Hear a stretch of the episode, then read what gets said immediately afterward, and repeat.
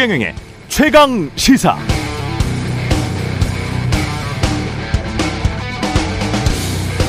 네, 기후 변화와 관련해서 최근 영국 공영방송 BBC가 보도한 기사 내용입니다.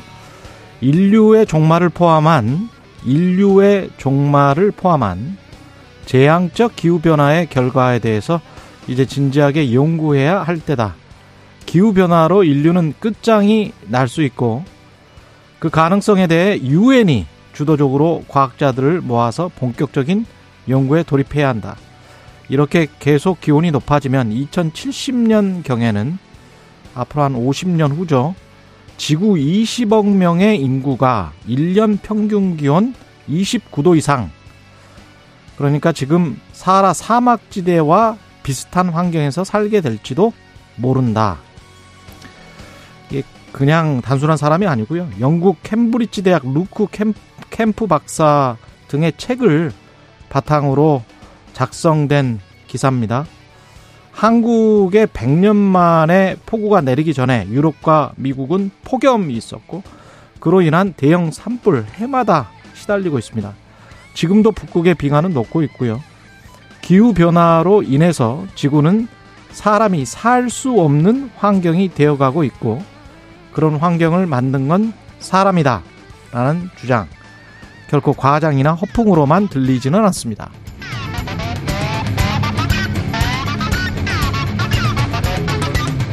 네, 안녕하십니까. 8월 11일 세상에 이익이 되는 방송 최경령의 최강시사 출발합니다. 저는 KBS 최경령 기자고요. 최경령의 최강시사 유튜브에 검색하시면 실시간 방송 보실 수 있습니다. 문자 참여는 짧은 문자 50원, 기본자 100원이 드는 샵 9730 또는 유튜브 무료 콩 어플 많은 이용 부탁드리고요. 중부지방 80년 만에 기록적인 폭우로 서울시 곳곳 현재까지 통제된 도로가 많습니다.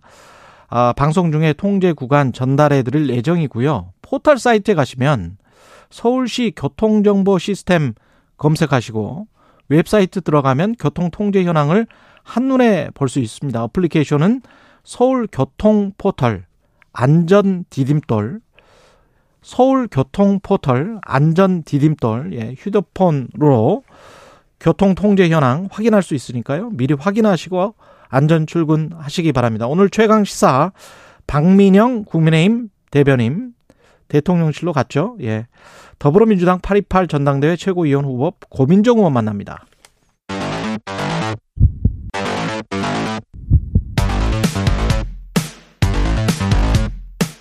오늘 아침 가장 뜨거운 뉴스 뉴스 언박싱 자 뉴스 언박싱 시작합니다. 민동기 기자 김민아 평론가 나와 있습니다. 안녕하십니까? 안녕하십니까? 비가 조금 내려가서 충족 충청권에 지금 피해를 입고 있는 것 같습니다. 기상청이 내일 새벽까지 충청권을 중심으로 강하고 많은 비가 내리겠다 이렇게 예보를 한 상태고요. 어제 오후 5시를 기준으로 세종, 대전, 충남, 충북 동부 등에는 호우 경보가 내려졌고 그 밖에 충북 지역, 전북 북부 그리고 일부 경북 북부에도 호우유의보가 발령이 됐습니다. 내일까지 충청권 남부를 중심으로 비가 집중이 돼서 최대 250mm 이상의 많은 비가 내릴 수도 있다는 것을 또 기상청이 예보를 한 그런 상황인데요. 어, 지금 기록적인 호우 때문에 서울, 경기, 강원에서 사망 실종자가 18명으로 늘어났습니다. 중앙재난안전대책본부가 어제 오후 11시 기준으로 사망이 10명, 실종이 8명, 그리고 부상이 19명으로 집계가 됐다고 밝혔는데요. 거주지가 이 파손이 되거나 침수된 이재민도 570세대 723명으로 서울과 경기에 좀 집중이 되어 있습니다. 관련해서 윤석열 대통령이 어제 아, 수도권 집중호우 피해와 관련해서 희생자 명복을 빌며 불편을 겪은 국민들께 정부를 대표해 죄송한 마음이라고 이제 밝혔는데 호우 피해에 대한 사과이자 취임 이후 첫 대국민 사과 메시지로 일단 해석이 되고 있습니다. 그리고 국민의힘하고 정부가요 폭우 피해가 큰 지역에 대한 특별 재난 지역 선포를 적극 검토하기로 했고요. 뭐 침수 피해 차량에 대한 신속한 손해 보상, 수해 피해 가게에 대한 뭐 긴급 생활 안전 지금 등을 자금 등을 지원을 하기로 했는데 한 발짝도 좀 늦은 것 아니냐 이런 좀 비판도 나오고 있습니다. 이게 왜냐하면 아, 지난 9일에 국민의힘이 집권 여당임에도 불구하고 이때 굉장히 좀 많은 집중호우가 있지 않았습니까? 예. 근데 별다른 대응책 안 내놓았거든요. 이때 국민의힘은 뭐 당 지도부 교체라든가 비대위 출범을 위한 전국위원회를 개최하느라 굉장히 분주했는데 상당히 좀 이런 부분에 있어서는 좀 한 발짝 늦었다라는 그런 평가도 나오고 있습니다. 그러니까 이 폭우 피해에 대응하는 이제 어, 정권의 어떤 그런 방식이나 뭐 이런 것들에 대해서 국민적인 이제 우려가 지금 생겨 있는 부분이니까 지금 특별재난 지역 선포라든지 이런 것들을 좀 속도감 있게 해서 그 우려를 좀 덜어줬으면 하는 생각이 들고요. 이게 근데 또 특별재난 지역 선포를 지금 오늘 합시다 해갖고 바로 되는 건 아니고 음, 이 피해 규모나 이런 것들을 또 정확하게 산정을 하고 그렇습니다. 이게 일종의 이제 법적인 기준이나 이런 것들에도 들어맞아야지 이제 가능한 부분이 있어서 그런 부분을 어떻게 잘 이제 피해를 제대로 잘 파악하느냐 이런 것들이 핵심이 될 것 같아서 그것도 이제 정부의 능력 아니겠습니까? 그래서 정부가 능력을 발휘해 주기를 좀 기대를 하고 이게 비가 워낙 이제 그 비구름대가 이제 이 남북으로 좁게 형성이 돼 있다 보니까 시시각각 또 이 피해 상황을 얘기를 하는 것도 시시각각 상황이 달라가지고 여러모로 그렇죠. 좀 혼란스러운 부분들이 있습니다. 어제 다행히 뭐 충청권의 인명 피해는 뭐 많이 발생 안 했다. 그리고 경미한 피해였다. 뭐 이렇게 어, 보도도 나오고 그렇게 이제 발표도 됐는데 또 SNS나 이런 데 보면은 청주나 이런 데서는 막 큰 물난리 이게 지금 도심 우리 수도권 도심하고 비슷한 상황처럼 된 부분도 있다. 이렇게 이게 나오고 있거든요. 그러니까 예. 비가 잠시 그쳤다고 해서 안심할 수 있는 상황이 아닌 것 같아서 여러모로 좀 대비를 잘 하시고 그런 것들이 필요하겠습니다. 지금 자연재해도 자연재해는 뭐 어쩔 수 없는 측면이 있잖아요. 제가 아까 말씀드린 것처럼 오프닝에서 말씀드린 것처럼 뭐 지금 기후 변화 때문에 이상 재해가 나타날 수는 있는데 대처나 대응 특히 이제 뭐 포스터랄지 말이랄지 이런 것들이 충분히 공감을 하고 있는가 이 재난 사태 국민과 함께 하고 있는가 이거 그게 아니고 뭔가 위에서 우리가 어떤 시혜를 베풀고 계속 당신들을 보살펴주고 있다는 그런 느낌으로 가고 있는 거 아닌가. 특히 홍보 포스터는 이제 삭제를 했다고 하는데 그 대통령실에 사진 올린 거 있지 않습니까? 네. 굉장히 불편했습니다.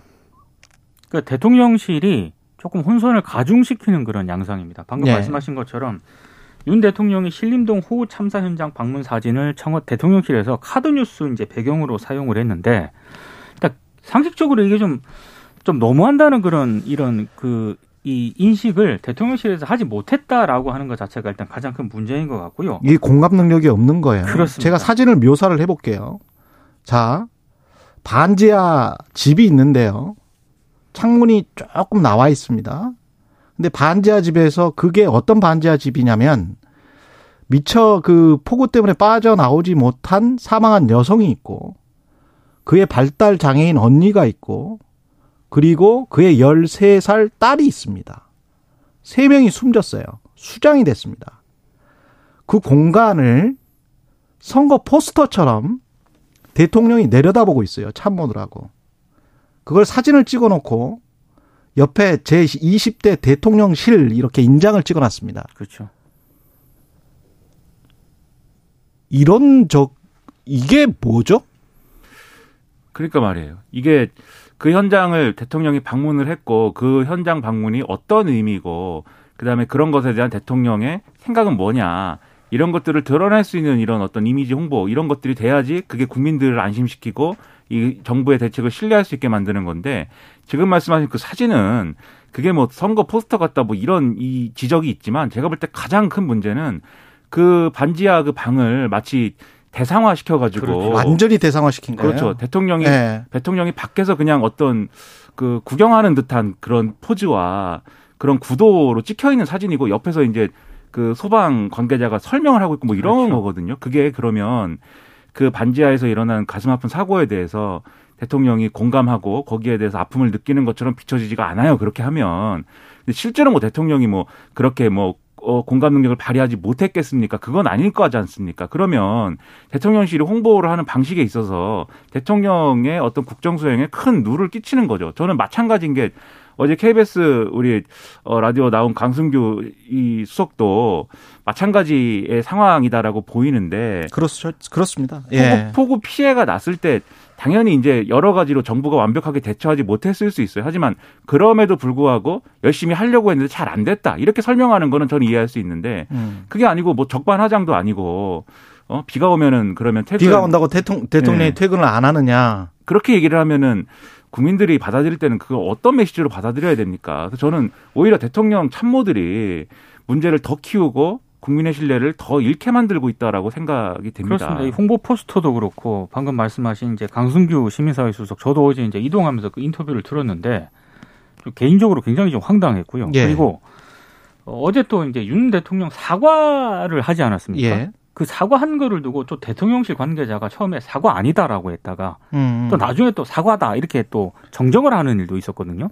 그러니까 이 모든 것들이 혼선을 더 부추기는 그런 양상으로 지금 전개가 되는 것 같습니다. 그러니까 사과가 아니라고 하는 거는 또 왠지도 모르겠어요. 사실 맞습니다. 예. 사과에 인색할 필요가 전혀 없거든요. 그러니까요. 사과를 할 문제에 대해서는 얼마든지 그렇죠. 언제든지 국민을 대상으로 음. 사과할 수 있는 거 아닙니까? 지금 어쨌든 국민들이 큰 불편을 겪었는데 오히려 잘한 거죠. 그렇게 사과를 하고 그 공개 석상에서 대통령이 말씀을 하는 것은 오히려 그것을 잘 전 메시지가 제대로 전달될 수 있도록 노력을 해야지 그렇죠. 어떤 정치적 손해가 예상된다고 해서 사과가 아니다 이렇게 얘기하면 국민들이 어떤 생각을 하겠어요. 저는 여러모로 대통령실의 어떤 대응이나 이런 게 이해가 안 됩니다.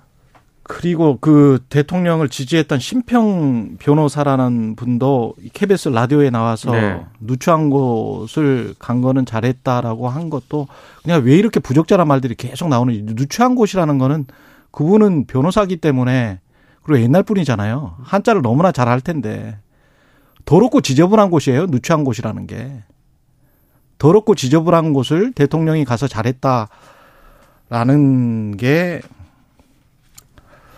아유 왜 이러는지 모르겠어요.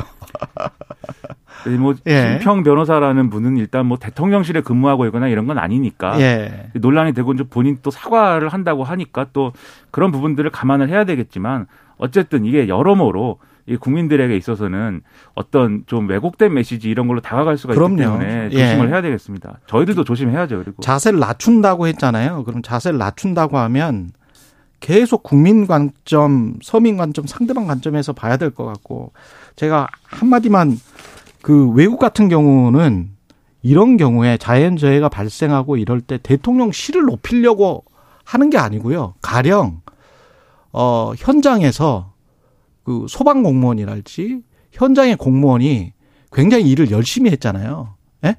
그러면 그런 사진을 찍어서 오히려 올리는 게 훨씬 낫습니다. 제가 그 홍보하시는 분들이 지금 계속 너무 답답한 지금 행정을 하고 있기 때문에 한 가지 팁을 드릴게요. 그러니까 대통령을 높이려면 아예 밑에서 정말 열심히 하시는 분들 있잖아요. 그 현장 사진 분명히 있을 거예요. 그러면 그 현장 사진을 찍어서 그걸 올리는 게 국민들도 높아지고 대통령도 높아지는 겁니다. 예. 대통령을 높이려고 하면 오히려 국민들이 낮아져요. 그잘 한번 생각을 해 보시기 바랍니다. 예. 그리고 이준석 대표는 비대위 효력 정지 가처분 시청을 했습니까? 어제 냈다고 이제 본인의 SNS를 통해서 밝혔고요. 낸, 낸 거는 확실하고요? 네, 예. 전자로 제출을 했습니다. 예. 아, 그리고 이준석 대표 일단 입장은 이 비대위 전환 과정에서 이미 사퇴를 선언한 최고위원이 최고위 표결에 참여를 했기 때문에 이건 절차적으로 좀 문제가 있다 이런 주장을 하고 있고요. 아, 남부지법에 배당이 됐고요. 신문기일이 오늘 17일로 일단 잡혔습니다. 그리고 지금 이준석 대표를 지지하는 청년 당원들이 모인 이른바 그 국바세 있지 않습니까? 책임 당원 1,560명을 모아서 오늘 또 서울 남부지법에 가처분 신청서를 제출할 계획인데 국민의힘 쪽에서는 일단 당 법률 지원단을 통해서 대응하겠다는 입장이긴 합니다만 이준석 대표가 이 가처분 신청을 철회하도록 설득을 해서 좀 확전을 좀 막자 이런 기류도 좀 감지가 되고 있습니다. 조호영 비대위원장도 어제 기자들과 만나서 본인이 이준석 대표를 다각도로 접촉하려 노력을 하고 있다 이렇게 얘기를 하고 있는데 잘 될지에 대해서는 좀 물음표가 좀 찍히고 있습니다. 어제도 좀 말씀드렸는데 이준석 대표를 말릴 수단이나 카드 이런 게 뭐 어 이게 마땅치가 않고요. 그리고 아마 이준석 대표가 나름대로 이제 고심을 하는 것은 결과적으로 정치적 생명을 이어가는 거고 그건 다음 총선에 나가는 거거든요. 결국은 그런 것들이 제대로 될 수 있다는 보장을 지금 주호영 비대위나 이런 쪽에서 할 수가 없, 해줄 수가 없는 것이기 때문에 여러모로 어려움이 있을 것 같고 다만 이런 건 있습니다. 이게 어제 낮에 이제 이 가처분 신청을 접수했다라는 걸 올리고 나서 일부 언론이 해설을 하기를 어 그러면 가처분 신청이라는 거는 이제 어 판단이 빨리 내려지는 것이니까 어 13일 전에도 나올 수 있다 막 이렇게 했는데 지금 했었죠. 신문 기일이 17일로 잡혔다는 거는 그렇죠. 당장은 법원이 안. 나온다는 거잖아요. 예. 네. 그럼 이게 13일 날 기자회견의 메시지는 뭐냐라는 거에 대해 또 의문이 찍힐 수가 있어요. 왜냐하면 이게 가처분 신청 결과가 나왔으면은 13일 날 이준석 대표가 모종의 입장 표명을 하면서 다음 국면으로 넘어가는 건데 지금 언론이 또 27일로 신문기일 잡히니까 뭐라고 보도를 하냐면 8월 내에는 결과가 나오겠지 이렇게 보도를 하거든요. 음. 그럼 8월이 다 갈 때까지 이 얘기를 또 하는 겁니다. 그렇죠. 네, 그래서 비대가 약간 공중에 붕 떠 있는 그렇죠. 상황 같은. 네. 그렇죠. 예. 그래서 아마 이 갈등이나 이런 것들이 장기화될 수 있는 그런 것들을 예고하는 그런 일정이 될 수가 있다. 그 국민의힘은 상당히 또 우려스러운 상황으로 빠져들고 있습니다. 예. 국민의힘 박민영 대변인 좀 이따 오니까요. 짧게 이야기를 하죠. 대통령실로 갔습니다. 청년 대변인으로 함께 일해보자는 제의를 받았고 어, 본인이 일단 대통령 곁에서 직접 쓴소리를 하면서 국정을 뒷받침해 보려 한다. 이런 음. 입장을 밝혔습니다. 이준석 대표와 좀 가까운 것으로 평가를 받았기 때문에 이준석 대표 일부 지지자들은 이거 배신 아니냐 이렇게 좀 비난을 하고 있는데요. 여기에 대해서 본인은 배신자라는 표현은 사람에게 충성하는 이들의 언어다. 자신은 단 한 번도 사람에게 충성한 적 없다. 따라서 사람을 배신한 적도 없다. 이렇게 반박을 했습니다. 근데 이것과 관련해서도 어제 대통령실이 또 논란의 중심에 한번 섰습니다. 예. 그러니까 기자들이 그럼 박미영 대변인이 대통령실 대변인처럼 언론을 상대하는 것이냐 이렇게 물었거든요. 근데 여기에 대해서 대통령실 관계자가 상징적인 의미라고 보면 된다 이렇게 얘기를 했습니다. 그래서 그러면 대변인이 아- 이 아니지 않느냐 기자들이 물으니까 여기에 대해서 뭐 강인선 대변인과 이재명 부대변인이 브리핑을 할 것 같다. 상징적인 의미라고 봐주면 된다라고 재차 강조를 했거든요. 아, 굳이 이렇게 강조를 할 필요가 있었는지에 대해서는 약간 좀 의문이 좀 듭니다. 이런 의문이 있다 보니까 어제 관련 뉴스에 이제 붙은 댓글이나 이런 걸 제가 쭉 보니까 그런 지적들이 있어요. 이게 좀 이런 인터넷에서 하는 얘기니까 감안하고 들으시면은 아 이게 뭐 한 자리 줘, 한 자리 줘놓고 조용히 하라는 뜻 아니야? 뭐 이런 거를 막 다는 사람들이 있단 말이에요. 예. 그러니까 이게 그런 걸로 비춰지지 않게 하기 위해서는 대통령실이 이분을 영입하고 이렇게 일을 시킨 취지를 충분히 살려서 이 소위 말하는 MZ 세대, 2030 세대의 목소리를 이분을 통해서 전달하도록 하고 또 이분이 나름대로 대통령실 대변인이지만 이 언론 인터뷰, 특히 KBS 라디오 이런 나와서도 자유롭게 이 정권에 대해서 비판할 말은 하고 할 말을 할 수 있도록 보장해주고 역할을 정확하게 줘야 그래야 이제 방금 말씀드린 그런 시각을 불식시킬 수가 있는 거거든요. 뭐한것 같아요. 근데 대변인인지 청년 대변인이라는 게 직접 기자들에게 브리핑을 하는 건지 그거는 대통령실이 모호하게 답변한 것 같습니다. 그렇죠. 그러니까요. 예. 그런 얘기가 나오면은 그러면 이게 아까 말씀드린 댓글처럼 그런 평가 벗어날 수 없는 거죠. 그리고 여기에 대해서는 이분에게 힘을 실어주려면은 대통령이 힘을 실어주는 어떤 액션이 있어야 되는 거지 그냥 임명해 놓고 그냥 나 몰라라 하면 안 되는 겁니다. 그러면. 예. 그리고 지금 시간이 얼마 안 남아서 그 경찰이 김혜경 씨 출석 요구한 것 이것부터 이야기를 하겠습니다. 그러니까 경찰이 공직선거법 위반 고발 사건과 관련해서 김혜경 씨에게 소환 통보를 했고요. 여기에 대해서 이재명 의원실 쪽에서는 일단 출석 요구서를 받은 사실을 어제 먼저 공개를 했고 예. 진상 규명을 위해서 경찰 수사에 적극 협조하겠다라는 입장을 밝혔습니다. 이제 그러면서 이른바 그 2021년 8월 2일 서울의 한 식당에서 김혜경 씨가 당직자 3명과 가진 점심값과 관련한 그런 내용에 대해서 이제 소명하는 글을 또 해명하는 글을 남겼는데 이재명 의원실에서 그렇습니다. 일단 이재명 의원실의 주장은 그렇습니다. 지난해 8월 2일 이 김혜경 씨가 민주당 국회의원 부인 3명과 이 서울 한 음식점에서 점심 식사를 했고요. 그리고 뭐 이제 수행원 3명도 이제 동석을 했다는 겁니다. 그래서 7명이 두 테이블로 나눠서 식사를 했는데 식대가 총 13만 원 정도가 나왔는데 이 가운데 김혜경 씨 식대 2만 6천 원은 수행했던 변호사가 정치 자금 카드로 지불을 했다는 겁니다. 후보 배우자는 정치 자금 쓸 수가 있거든요. 근데 나머지 식대 7만 8천 원, 어, 수행, 수행원들 식사비는 경기도청 법인 카드로 결제를 했는데 이재명 의원 쪽에서는 어, 당시 김혜경 씨는 나머지 3인분 식사비가 법인카드 의혹 제보자에 의해서 이 업무 추진비 카드로 결제됐다는 사실을 전혀 알지 못했고 현장에서 제보자를 보지도 못했다. 이게 이제 이재명 의원실의 주장인 겁니다. 좀 의문인 게 이게 경기도 행사가 아니었던 거잖아요. 그렇죠. 이재명 의원의 경선 관련 일정을 어쨌든 배우자가 수행하면서 밥값을 이제 어떻게 냈느냐의 문제인데 그렇습니다. 이 밥값을 어이이 이, 이 의혹의 제보자이기도 한 모 씨가 알아서 그냥 처리했다는 취지이지 않습니까? 예. 그렇게 해명을 그게 하고 있는 거죠. 잘 이해가 안 되고 추가 보도가 나온 걸 보면은 아마 이 제보자 모 씨가 아마 제공한 대화록일 것으로 추정이 되는데 네, SBS가 보도를 했죠. 그렇죠. 이 배모 씨 있지 않습니까? 이 모 씨를 관리한, 그러니까 업무 지시를 하고 이렇게 한 배모 씨, 김혜경 씨와 이재명 의원의 측근인 이 배모 씨가 구체적으로 이 어떤 얼마는 김혜경 씨의 몫으로 음. 이, 이 카드, 정치자금 카드로 지출을 하고 나머지는 뭐 이렇게 경기도청 그 업무 추진비 카드로 결제하고라는 식의 업무 지시와 그다음에 그것과 관련된 보고를 받는 그런 녹취가 있어요.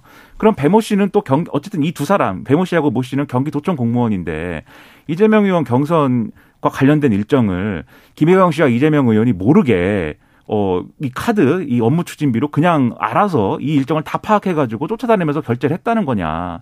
왜냐하면 이 업무 추진비로 결제된 거 자체는 사실인 거잖아요. 지금 그렇죠. 이거를 되돌릴 수는 없는 거잖아요. 예. 그러면 이게 이 해명으로 충분한 거냐는 큰 의문이 남거든요. 지금.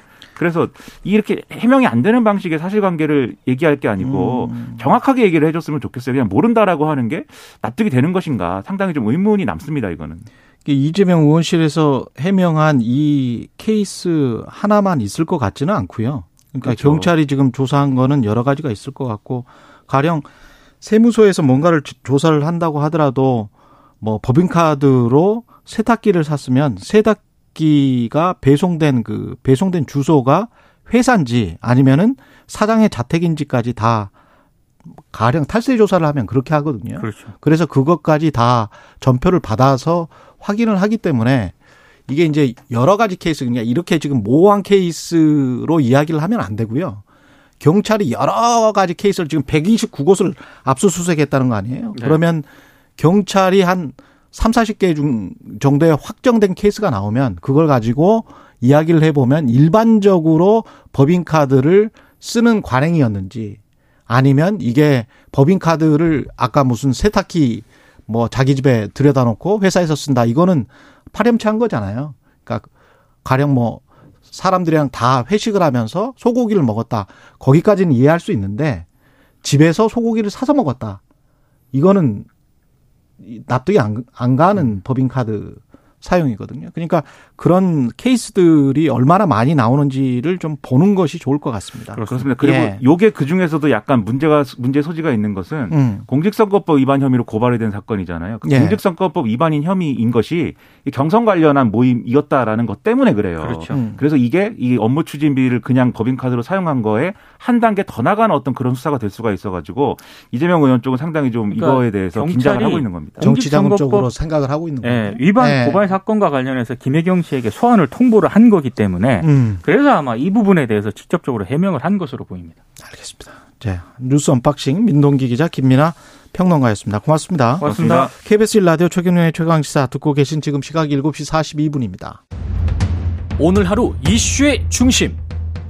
당신의 아침을 책임지는 직격 인터뷰. 여러분은 지금 KBS 1라디오 최경영의 최강 시사와 함께하고 계십니다.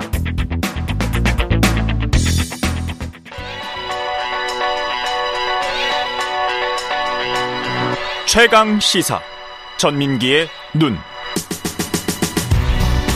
네, 한 주간 화제 이슈를 빅데이터로 알아보는 시간입니다. 전민기 한국 인사이트 연구소 팀장과 함께합니다. 전민기 팀장 나와 있습니다. 네, 안녕하세요. 안녕하십니까? 전민기입니다. 예, 수도권에 정말 비가 많이 내렸는데 네. 폭우에 대해서 빅데이터 분석을 합니다. 네, 오늘. 그 예, 사실은 저도 그랬고 아, 또 늦은 장마인가라는 생각을 했거든요. 그쵸? 네. 근데 이게 기상청이 올해 중부지방 장마가 지난 6월 25일 시작해서 7월 26일에 끝났다고 밝혔습니다. 그래서 이 기간에 비가 온 날이 18일 정도였고 강수량이 378.3mm 중부지방 평균인데요. 예. 근데 이게 장마라는 게 초여름에 그 북태평양 고기압이 확장되면서 북쪽의 그 찬 성질에 공기 덩어리하고 충돌하면서 이제 형성된 전체 전선상에서 내리는 비라고 정의가 되는데 초여름에. 그쵸. 지난 8일에 서울 동작구에서 하루 동안 381.5mm가 내렸거든요. 장마 기간 동안 초여름 장마 기간 동안 378mm 내렸는데 18일 내린 것보다 하루 내린 비가 더 많았어요. 예. 근데 이거는 장마가 아니다. 이렇게 이야기를 합니다. 이유는 그러니까 똑같은 정체 전선에 의한 비인데 예. 그 왜 그러냐면 이제 그 장마 백서라는 게 있더라고요. 기상청이 발간한 게. 예. 네, 우리나라의 주요 강수식인데 동아시아 몬순 시스템의 일부다. 그리고 여름철 우리나라를 포함하는 동아시아 지역은 남쪽에 온난 스뷰난 열대성 기단하고 북쪽에 한냉 스뷰난 한대성 기단이에요. 그러니까 찬 공기하고 뜨거운 공기가 만나서 음. 정체가 되면서 이제 거기서 비가 내리는 거거든요. 예. 근데 이제 문제는 뭐냐면 음 장마라 함은 상당 기간 유사한 기압계에서 같은 현상이 해마다 반복되는 현상을 말을 합니다. 아. 그러니까 계속 그 일정한 시기에 매년 이맘때가 되면 그렇죠. 도래하는 6월 말에서 7월 초까지, 그렇죠. 7월 중순 정도까지. 그렇죠. 예. 일정한 패턴의 유무가 있느냐에 따라서 늘 장마냐 아니냐. 그렇게 우리도 생각을 해 왔었고. 근데 이제 뭐 8월이니까 아 장마 아닐까라고 생각하지만 이번에는 사실은 어 우리가 어 일정한 패턴이 아니라 갑작스럽게 발생한 어떤 변화에 의해서 어 발생하는 그런 비라는 것이죠. 그러니까 이상 기후라고 볼 수 있는데 그렇다면은 이게 왜 이런 것인지는 모른다는 거잖아요, 지금으로서는. 그렇죠. 일단은 뭐 분석은 한거 보니까 예. 이 이렇대요. 저기압은 반시계 방향으로 음. 고기압은 시계 방향으로 회전을 한답니다. 반대로 회전을 해요. 예. 그래서 이 거대한 저기압인 태풍은 반시계 방향으로 회전하기 때문에 오른쪽 반경이 더 위험한데 지난 8일부터 우리나라 북쪽에 지금 저기압이 아예 따리를 틀고 있고요. 시계 반대 방향으로 돌면서 차고 건조한 공기를 이제 밑으로 내려보내고 있고요. 음. 남쪽에서는 이제 북태평양 고기압이 시계 방향으로 돌면서 뜨겁고 그러니까 보시면 반대로 돌면서 아래로 내려오고 또 오른쪽으로 돌면서 위로 올리고 하니까 이게 계속 만나는 거거든요. 예. 그래서 이게 지금 블로킹 현상이라고 하는데 음. 음, 서로 어, 북쪽 저기압이 동쪽으로 오는 거를 막고 있다. 막고 있다. 서로 막고 있다. 그래서 그래서 정체돼 있다. 맞습니다. 예, 구름이. 네. 빅데이터 상에서 이번 비에 대한 반응을 좀 살펴보겠습니다. 지금 8월 1일부터 10일까지 언급량이 112만 건 정도 되니까 111만 건. 111만 건. 이게 거의 한 10일 만에 이 정도 언급된 거니까 지금 뭐 온 국민들의 그 가장 큰 관심사죠. 큰 정치 이슈보다 훨씬 더 크군요. 그럼요. 예. 그래서 폭우로 이제 제가 해봤더니 서울 강남권 이야기, 인천 이야기 많이 나오고 있고요. 침수라든지 뭐 피해, 그 다음에 뭐 천둥 번개 등등 이야기가 나오고 있고요. 감성어 보니까 고생 조심하다, 피해 심하다, 천재지변, 뭐 무섭다 이런 단어들이 좀 많이 보여지면서 부정 감성어가 70% 가까이 스트레스라든지 그다음에 차가 많이 막히잖아요. 예. 막힌다. 이런 감성어들이 주로 등장을 하고 있습니다.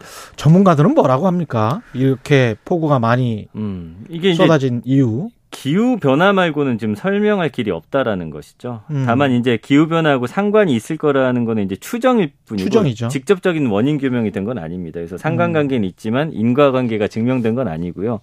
그래서 2014년부터 18년에 장마철 강수량이 줄어드는 경향을 보였는데 2020년에는 사실 또 굉장히 많은 비가 왔었거든요. 예. 그래서 이게 기후 패턴이 변했다는 걸 알려면 적어도 20년 이상의 기간이 필요한데 최근의 변화는 매년 달라지고 워낙 또 변화 무쌍하기 때문에 이거 아주 어, 특이한 기상 현상들이 일어나고 있는 것이어서 이거를 사실은 또 정의를 내리려면 내년 자료 해서 또 축적이 그렇죠. 돼가지고 뭔가 분석을 해야 되는데 예. 지금 기상 이변 외에는 설명할 길이 없다 뭐 이렇게 이야기를 하고 있죠. 근데 인간도 하나의 이제 동물이잖아요. 그래서 네. 우리가 동물적으로 느끼는 게 있지 않습니까? 네. 기후가 뭔가 아열대성으로 변한 거 아닌가? 어. 뭐 이런 거 맞아요. 우리가 서로 이야기를 많이 하잖아요. 그렇습니다. 우리나라 기후가 좀 과거하고는 다른 것 같아. 네네네. 예. 그 얼마 전에 제가 이제 한 환경 보고서를 좀 보니까 우리가 이제 기후 위기를 이제 어 지구 평균 기온이 한 2도 정도 올라가는 걸로 설정이 돼 있더라고요. 그랬죠. 근데 예, 지금은 3.9도까지 폭을 좀 넓혀 가지고 이거를 폭넓게 봐야 된다. 그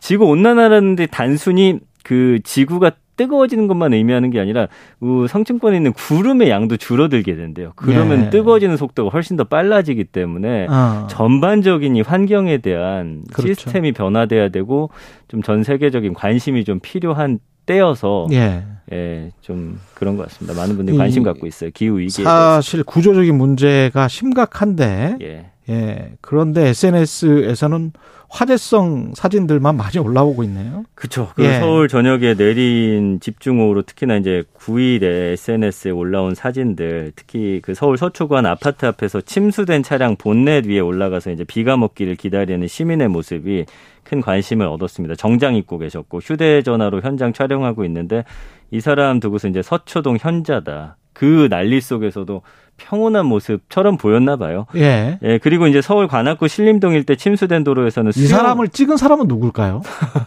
뭐 밖에 있는 분이셨겠죠. 예. 네. 그리고 이제 그분은 이제 신림동 펠프스라는 또 별명도 떴고 강남 신림동 신림동 펠프스는 뭐, 이사, 이분은 그 신림동 일대 침수된 도로에서 수영을 하시는 분이 있었어요.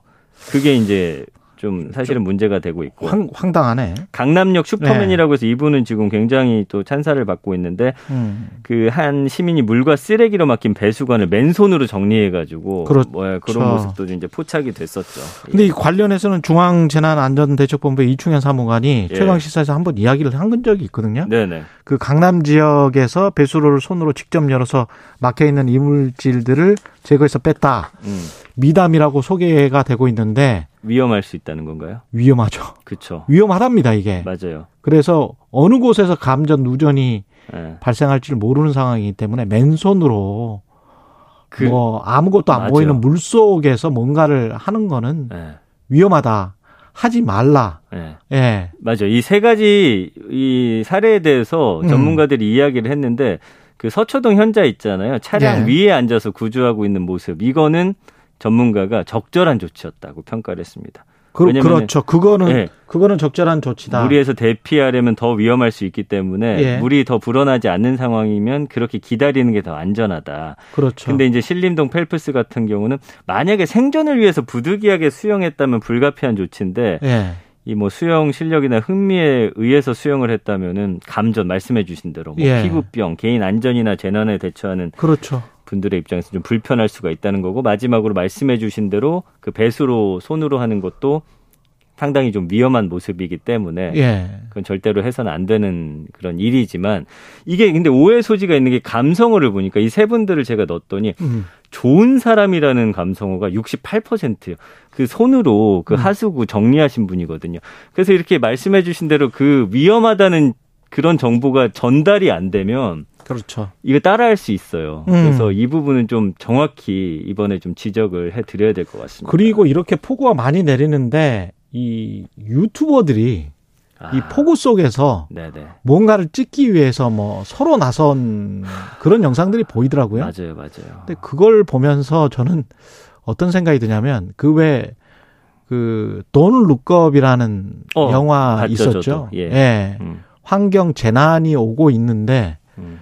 그 선정적인 것들만 계속 찾아서 그런 발언들, 그런 허위 사실들, 정치적 목적으로 예. 정치적 목적으로 예. 또 하는 것들도 있었고, 네. 물론 이제 그 영화에서는 그랬습니다만은, 근데 자꾸 이제 사람들이 그 가십성으로만 이렇게 그 관심을 두고 네. 그것만 찾아보고 또 그걸 이용해서 유튜버들이 뭔가를 찍는다는 거는 사실은 장사를 하기 위한 측면이 다 있거든요. 돈이죠. 예. 그 민문화의 폐예요. 그러니까 짧게 짧게 소비하면서 관심만 얻으려는. 예. 근데 이런 어떤 어떻게 보면은 굉장히 그 자연 재해 속에서도 그러니까요. 그런 일들이 벌어진다라는 게 그러니까 사람들 죽고 있는데 거기에서 본인이 살려고 수영을 했다면 네. 그거는 뭐 어쩔 수가 없는 거지만 네. 뭔가를 보여주기 위해서 그렇죠. 그다음에 과시하기 위해서 그런 행동을 했다면 그건 아닌 것 실제로 한 같아요. 여성분을 구한 사례도 있긴 하거든요. 한 남성분이. 그러니까요. 예. 그러니까 예. 그거 좀 구별해야 될 것 같습니다. 소비하는 입장에서 사실은 주의해야 될 부분. 그렇죠. 소비자들도 조금 좀 주의를 해주시면 좋을 것 같습니다. 지금까지 전민기 한국인사이트 연구소 팀장이었습니다. 고맙습니다. 감사합니다. KBS 일라디오 최경련의 최강시사 1부는 여기까지고요. 잠시 후 2부 박민영 국민의힘 대변인 그리고 고민정 더불어민주당 의원 만나봅니다.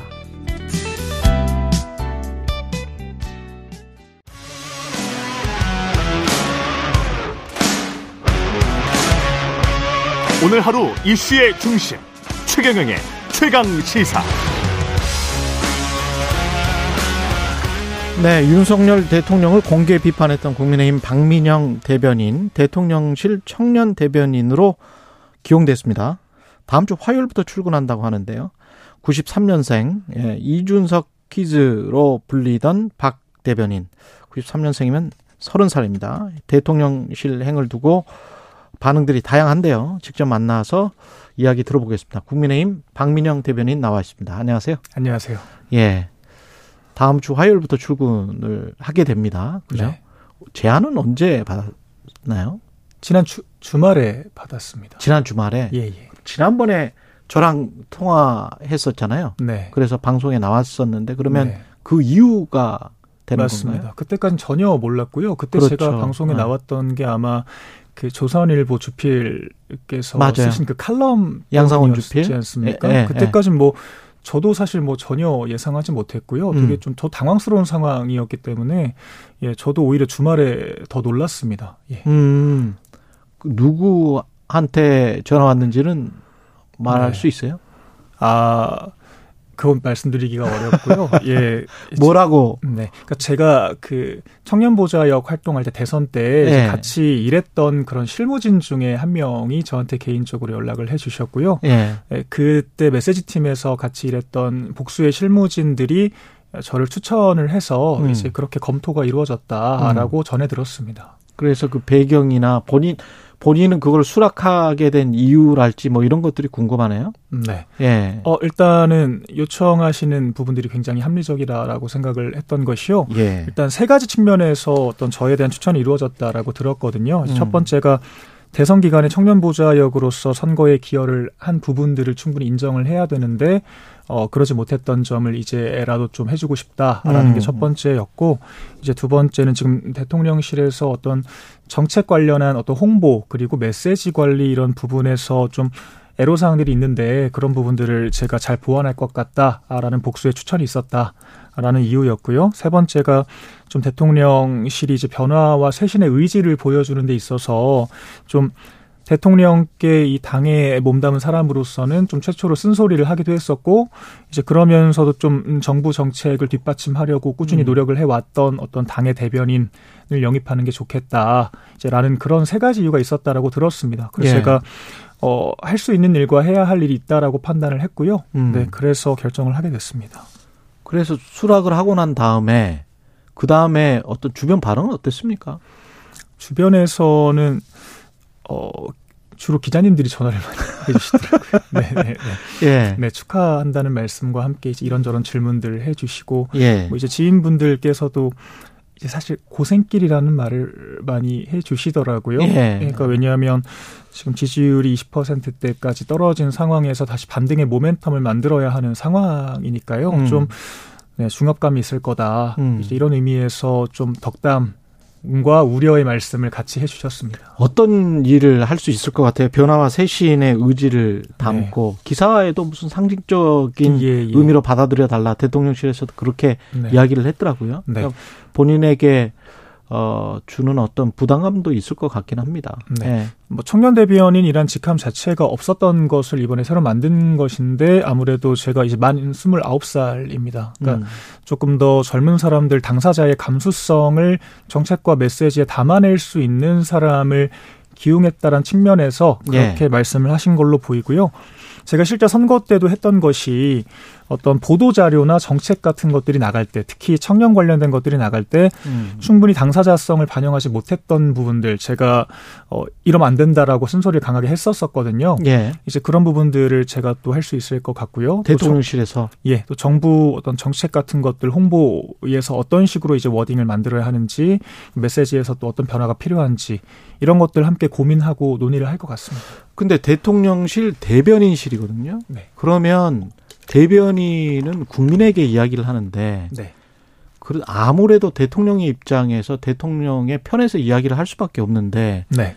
대통령에게 쓴소리를 하는 메시지가 나갈 수가 있습니까? 메시지를 내겠다는 의미가 아닙니다. 예. 안에서 이 조율과 타협의 과정이 필요한데 이제 그런 것들이 충분히 이루어지고 있지 못한 점. 그러니까 음. 젊은 세대의 어떤 감수성 같은 것들이 충분히 메시지에 반영되지 못한 부분들이 있다면 제가 예. 그렇게 될 수 있도록 안에서부터 쓴소리를 하겠다라는 이야기죠. 신주호 국민의힘 부대변인은 그 자리가 쓴소리 하는 자리인가 이렇게 예, 예. 이야기를 했는데 그리고 네. 장성철 교수도 박 대변인이 대통령실 제안받고 메시지가 좀 달라졌다. 네. 그러니까 뭐 대외적으로 순서를 하겠다라는 이야기를 이야기는? 오해를 하신 것 같습니다. 음. 그 신재호 부대변인은 추- 이후에 따로 또 전화가 와서 음. 오해한 부분들이 있었다면서 또 사과를 하더라고요. 그래요? 글을 네, 금방 예. 지웠다면서. 네. 그리고 뭐 메시지가 달라졌다. 사실 이 부분은 뭐 크게 이상할 게 없는 것이 저는 이전부터 그래 왔었거든요. 그래 예. 왔다라는 것이 어, 원희룡 예비 후보 대선 캠프에서 경선을 치렀다가 윤석열 후보가 최종 후보가 되자마자 청년 보좌 역으로 윤석열 후보를 도왔습니다. 지방선거 때도 저는 유승민 예비 후보가 더 잘 되기를 응원을 하고 있었지만 김은혜 의원이 후보가 된 뒤에는 김은혜 의원을 바로 지원을 했었거든요. 예. 그러니까 뭐 저는 당이 어떻게 나아가야 하는 방향이 맞는지 당의 목적이 무엇인지를 중심으로 늘 제가 스스로 선당우사의 마음으로 활동을 해왔고요. 이번에도 같은 맥락입니다. 그러니까 결과적으로 이준석 대표가 당에 필요하다라고 생각하고 전 두 분이 화해하는 게 지금도 최선이라고 생각을 하지만 만약 그게 불가능해져서 이 당위와 현실이 부딪힌다라고 했을 때 그럼 우리가 선택해야 될 것이 무엇이냐? 음. 어, 결과적으로 이 대통령과 당이 국민들을 잘 이끌어 나가는 것이 국민들께서 잘 살 수 있도록 만들어 드리는 것이 더 우선시 될 수밖에 없는 부분이거든요. 예. 전 그런 측면에서 판단을 했던 것이고요. 그러니까 오히려 제가 그렇게 판단을 했기 때문에 이제 그런 부분들을 또 평가를 해주신 게 아닌가 싶습니다. 이 윤석열 정부가 많이 남아 있기 때문에 네. 그 기간 동안 어떻게든 이제 성공한 정부를 만들기 위해서는 가서 일을 해야 되는 것 아닌가? 네. 예, 그렇게 판단을 하신 것 같은데. 예, 맞습니다. 그때 인터뷰에서는 이준석 당대표와 윤석열 윤석열 대통령이 좀 더안 왔으면 좋겠다. 네. 그런 이야기를 했잖아요. 지금도 같은 생각입니다. 그 아직도 여지가 있다고 보십니까? 그 여지가 있기 위해서 저는 좀 양쪽에서 너무 강대강의 좀 투쟁 상황을 만들지 않아야 한다라고 계속 이야기를 했던 거고요. 사실 음. 결정적으로 제가 좀 어, 위험 상황이라고 생각을 했던 것은 이준석 대표가 그 뭐 한심하다라고까지 표현을 하셨을 때 예. 예, 사실 이렇게 되면 우리가 민주당보다 야당보다 더 강한 어떤 표현을 통해서 이 저희 여당 내에 대통령을 공격하는 게 되는 건데 그럼 음. 저희가 어떻게 좀 이런 대표의 행보를 어떻게 지지하고 지원할 수 있겠는가 사실 제가 이런 우려를 전하기도 했었거든요. 아. 네 이제 그런 맥락에서 결과적으로 이, 이 강대강으로 하나를 최후의 최후의 선택을 해야 된다면 음. 어, 대통령과 함께 가는 게 맞다라고 제가 그때부터 이야기를 했습니다. 이준석 대표는 SNS에서 어, 박 대변인에게 충성을 요구한 적 없고 충성을 받은 적도 없고 충성을 받지 않았으니 배신도 아니다 이렇게 적었는데 네. 예. 그말 자체에 이미 배신자 프레임이 있어 버려요. 어 저는 오히려 반대로 반대로 예, 해석이 됩니까? 왜냐하면 저희 자체가 예. 워낙 서로 자유분방하게 아, 했었던 그렇습니까? 예, 입장이고요. 아. 그리고 이준석 대표 역시 뭐 저를 임명한 게 아니라 제가 선발돼서 들어온 음. 대변인이지 않습니까? 실제 말씀하신 것처럼 뭐 어떤 지시를 한 적도 없고 예. 네, 늘 무한 자유와 무한 책임을 강조를 하셨습니다. 그래서 아마 어 저희는 전혀 그런 맥락 없이 저는 이해를 했고요. 또 이준석 그대로 대표, 받아들였다. 또 이준석 예. 대표가 약간 예전에 사석에서 좀 어떤 이야기를 했었냐면 저에 대해서 평가를 하는데 제가 바른정당에서 6개월 활동하고 바로 군대를 갔습니다. 그러다 음. 보니까 좀 정치권으로부터 멀어졌고 특정 계파에 속하지 않게 되었는데 이제 그런 계파에 속하지 않은 어떤 중립적인 입지에 있는 게 저한테는 굉장한 좀 강점이다. 좋은 입지에 있다. 이렇게 갑자기 평가를 하시더라고요. 음. 그래서 저는 그 말이 좀 떠올랐습니다. 그러니까 대표가 저를 정확하게 보고 있었던 것이고 저는 실제로도 그렇게 특정 계파에 속하지 않고 당의 어떤 우선 가치를 쫓아왔으니까요. 그래서 네, 저는 뭐 서로 전혀 그런 부분이 없다라고 당은. 지금 상황에서는 비대위로 가고 이준석 대표는 당의 중진 의원들 많은 중진 의원들이 이야기하는 것처럼 가처분 신청이나 이런 거는 될 수 있으면 하지 않고 명예롭게 네. 결말을 짓는 것이 낫다. 네. 사퇴하는 게 낫다. 이렇게 생각하세요? 뭐 저는 사퇴까지는 뭐 말씀드리고 싶지는 않고요. 예. 왜냐하면 지금도 뭐 혁신형 비대위가 됐을 때 6개월 뒤에 돌아올 수 있는 여지가 있으니까요. 그런데 음. 가처분 같은 경우에는 그 가능성을 좀 낮출 수 있는 오히려 예, 음. 그런 결정이기 때문에 이준석 대표에게 인용이 되든 기각이 되든 도움이 안 된다라고 생각을 해서 그렇게 말씀을 드렸습니다. 그러니까 인용이 됐을 때는 어떤 당에 벌어질 혼란 상황에 대해서 책임을 뒤집어쓰게 될 수밖에 없는 것이고요. 기각이 됐을 때는 결과적으로 당과 법적 분쟁을 한 상황에서 정말 끝장을 보는 그런 상황이 되는 거지 않습니까? 그러니까 정치적인 리스크가 너무 크다라고 생각을 합니다. 그래서 기각이 되든 인용이 되든 시일익이 없고 음. 당 입장에서도 이준석 대표가 돌아와야 할 집을 망가뜨리는 형국이 될 수가 있기 때문에 저는 어, 어떻게든 이게 회복을 원한다면 음. 안 하는 것이 좋다 이렇게 말씀을 드린 것이었습니다. 아까 말씀하신 전제가 혁신형 비대위가 되면 돌아올 수 있다. 이렇게 이야기를 하셨잖아요. 근데 6개월 이상 그렇죠. 네, 비대위가 혁신형. 비대위가 네. 될수 있습니까? 일단 뭐 주호영 의원 같은 경우에는 오선 중진 의원이지 않습니까? 사실 어, 조기 전대를 위해서 몇 달만 머무르다가 가라고 하기에는 이제 좀 이제 그런 부분에 대해서 또 어떤 불만을 표출을 또 하셨지 않습니까? 음. 근데 그게 또 당에선 조율되어야 하는 부분인데 저희가 이 당이 위기 상황에서 어찌되었든 자기 헌신을 하신 만큼 좀 폭넓게 권리를 보장해 줄 수 있다라고 저는 생각을 하거든요. 예. 그래서 네, 그런 부분에서 가능성이 아예 없지는 않다라고 생각했습니다. 이 대통령실에 들어가는 분에게 이제 쓴소리를 할 수 있는지 없는지에 관해서 네. 리트머스 시험지가 될 것 같은데요. 네. 지금 현재 홍보나 정책, 메시지 전달 거기에 이제 기여를 할 수 있을 것 같다 그런 말씀을 하셨잖아요. 네. 어떤 문제가 있습니까? 어, 조금 이 일반 국민 일반적인 좀 감성에 맞지 않는 약간 그런 좀 너무 rough한 구체적인 터, 예를 네, 들어서 터프한 그런 메시지가 나오는 것 같아요. 최근에 네. 하나 예시를 들어보자면 좀 자택에서 전화로 지휘를 했다. 이제 이런 부분들. 음. 그러니까 사실 경호나 이런 어떤 번거로운 물리적인 한계 때문에 현장에 못 갈 수 있는 부분인 건데 이제 그것을 좀 그냥 집에서 전화로 했다라는 식으로 전달이 되는 것이 음. 사실 국민들께는 좀 부정적으로 다가갈 수 있는 게 사실이거든요. 그래서 예. 네, 우리가 조금 더 이제 국민들이 기대하시는 바, 그러니까 이런 이 메시지나 태도가 직접적으로 와닿는 과정에서 좀 가장 국민과 가깝게 소통, 소통할 수 있는 그런 텍스트를 담아낼 때 조금 더 고민을 해야 되지 않을까 이런 생각을 했습니다.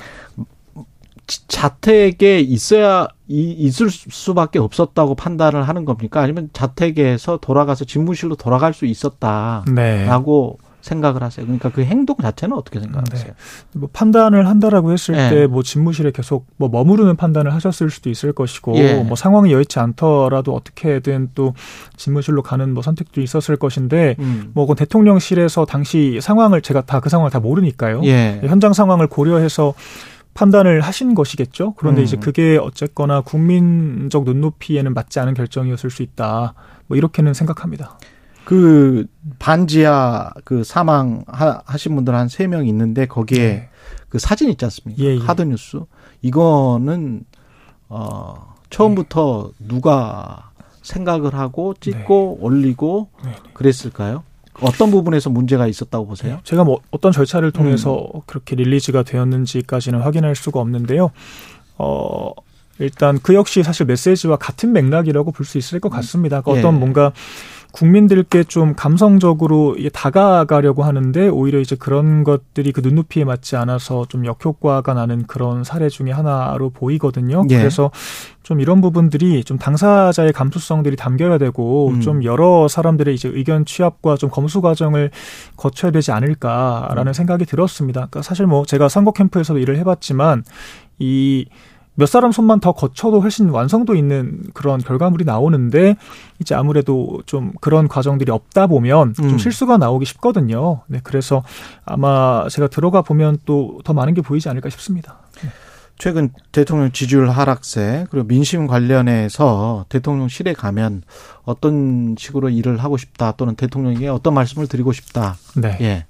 그러니까 일단은 대통령실에서 저는 정책 홍보를 좀 중점적으로 해야 한다라는 생각이 들거든요. 정책 그러니까, 홍보를 중점적으로 해야 그러니까 돼. 이를테면은 이번에 그 B2 청년들 연끌족들 갚아준다라고 예. 했을 때 사실 이 정책이 홍보가 잘 되면 저는 오히려 국민적 호응을 얻을 수 있는 정책이었다라고 생각을 합니다. 왜냐하면 이게 미래의 신용 불량자를 막아서 미래에 더 많이 써야 될 돈을 우리가 아낀다라는 측면이 하나 있는 것이고요. 또한 예. 개인 회생이라는 건 이 빚을 갚을 능력과 의지가 있는 사람들이 민간에서 부채를 탕감할 수 있도록 정부가 지원하는 것이거든요. 그러니까 음. 오히려 이분들이 파산하게 됐을 때 훨씬 더 많은 우리가 부담을 짊어져야 됩니다. 그래서 뭐 이제 코인 같은 부분들은 좀 빼더라도 우리가 이 정책의 필요성을 충분히 요약해서 설득할 수가 있었는데 마치 좀 정부가 불공정하게 빚을 다 갚아주는 것처럼 이게 음. 프레임이 잡혀버리니까 좀 아쉬운 부분들이 있었거든요. 예. 그래서 저는 해야 될 일을 하면서 비판을 받는 상황을 피하는 게 지금 가장 중요한 일 중에 하나고 또 제가 어. 할수 있는 일 중에 하나다라고 생각을 합니다.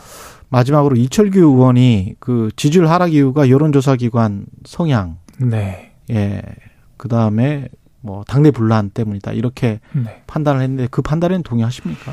뭐 일단 대통령 지지율에서 비호감도가 높다라는 부분에 저희가 좀 차관을 해야 될 것 같습니다. 예. 기본적으로 국민들께서 지지율을 평가하실 때이 인사와 어떤 태도 그리고 정책 세 가지 측면을 크게 본다라고 생각을 하거든요. 근데 네. 저희가 비호감도가 높다라는 것은 결과적으로 좀 태도, 그러니까 메시지적 부분, 음. 그러니까 국민들과 다가가는 그런 스킨십적 부분에서의 어떤 애로사항이 있는 것이라고 생각을 하고 물론 당내 문제도 영향은 있겠습니다. 좀 그런 부분들을 개선해서 비호감도를 낮추는 게 시급하지 않을까 생각합니다. 네, 여기까지 듣겠습니다. 국민의힘 박민영 대변인이었습니다. 고맙습니다. 감사합니다. 예, 현재 전북 군산시에 호우 경보가 발효돼 있습니다. TV 핸드폰 통해서 기상 상황 계속 좀 알아보시고요. 차량은 속도를 줄여 운행하시기 바랍니다. 개울가, 하천변, 계곡, 급류에 휩쓸리거나 침수 위험이 있는 지역 접근하지 말고요.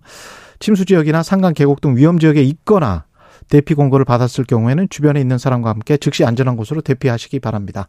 행정안전부에서 알려드렸습니다. 공정, 공익, 그리고 균형. 한 발짝 더 들어간다. 세상에 이익이 되는 방송. 최경영의 최강 시사.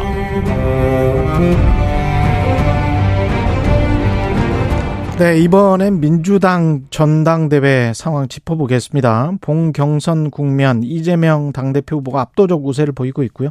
최고위원 경선에서는 두각을 나타내고 있습니다. 고민정 후보 2위를 해서 눈길을 끌고 있습니다. 고민정 의원 만나보겠습니다. 전화 연결돼 있습니다. 안녕하세요. 예, 반갑습니다. 예. 지금 뭐 2위 어떻게 생각하세요? 어, 아직 너무 초반이기 때문에요. 예. 음, 끝까지 가봐야지 알 수 있을 것 같습니다. 끝까지 가봐야.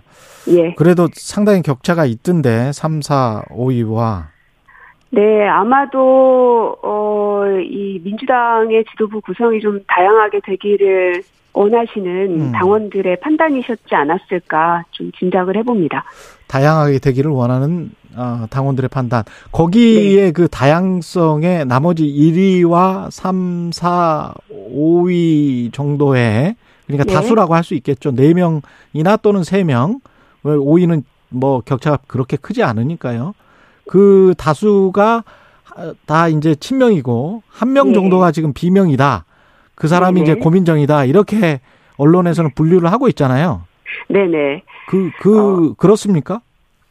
글쎄요, 이게 뭐 친명, 비명 나누는 것이 이제 저희 당사자들로서는 무슨 의미인가 하는 생각은 좀 드는데, 예.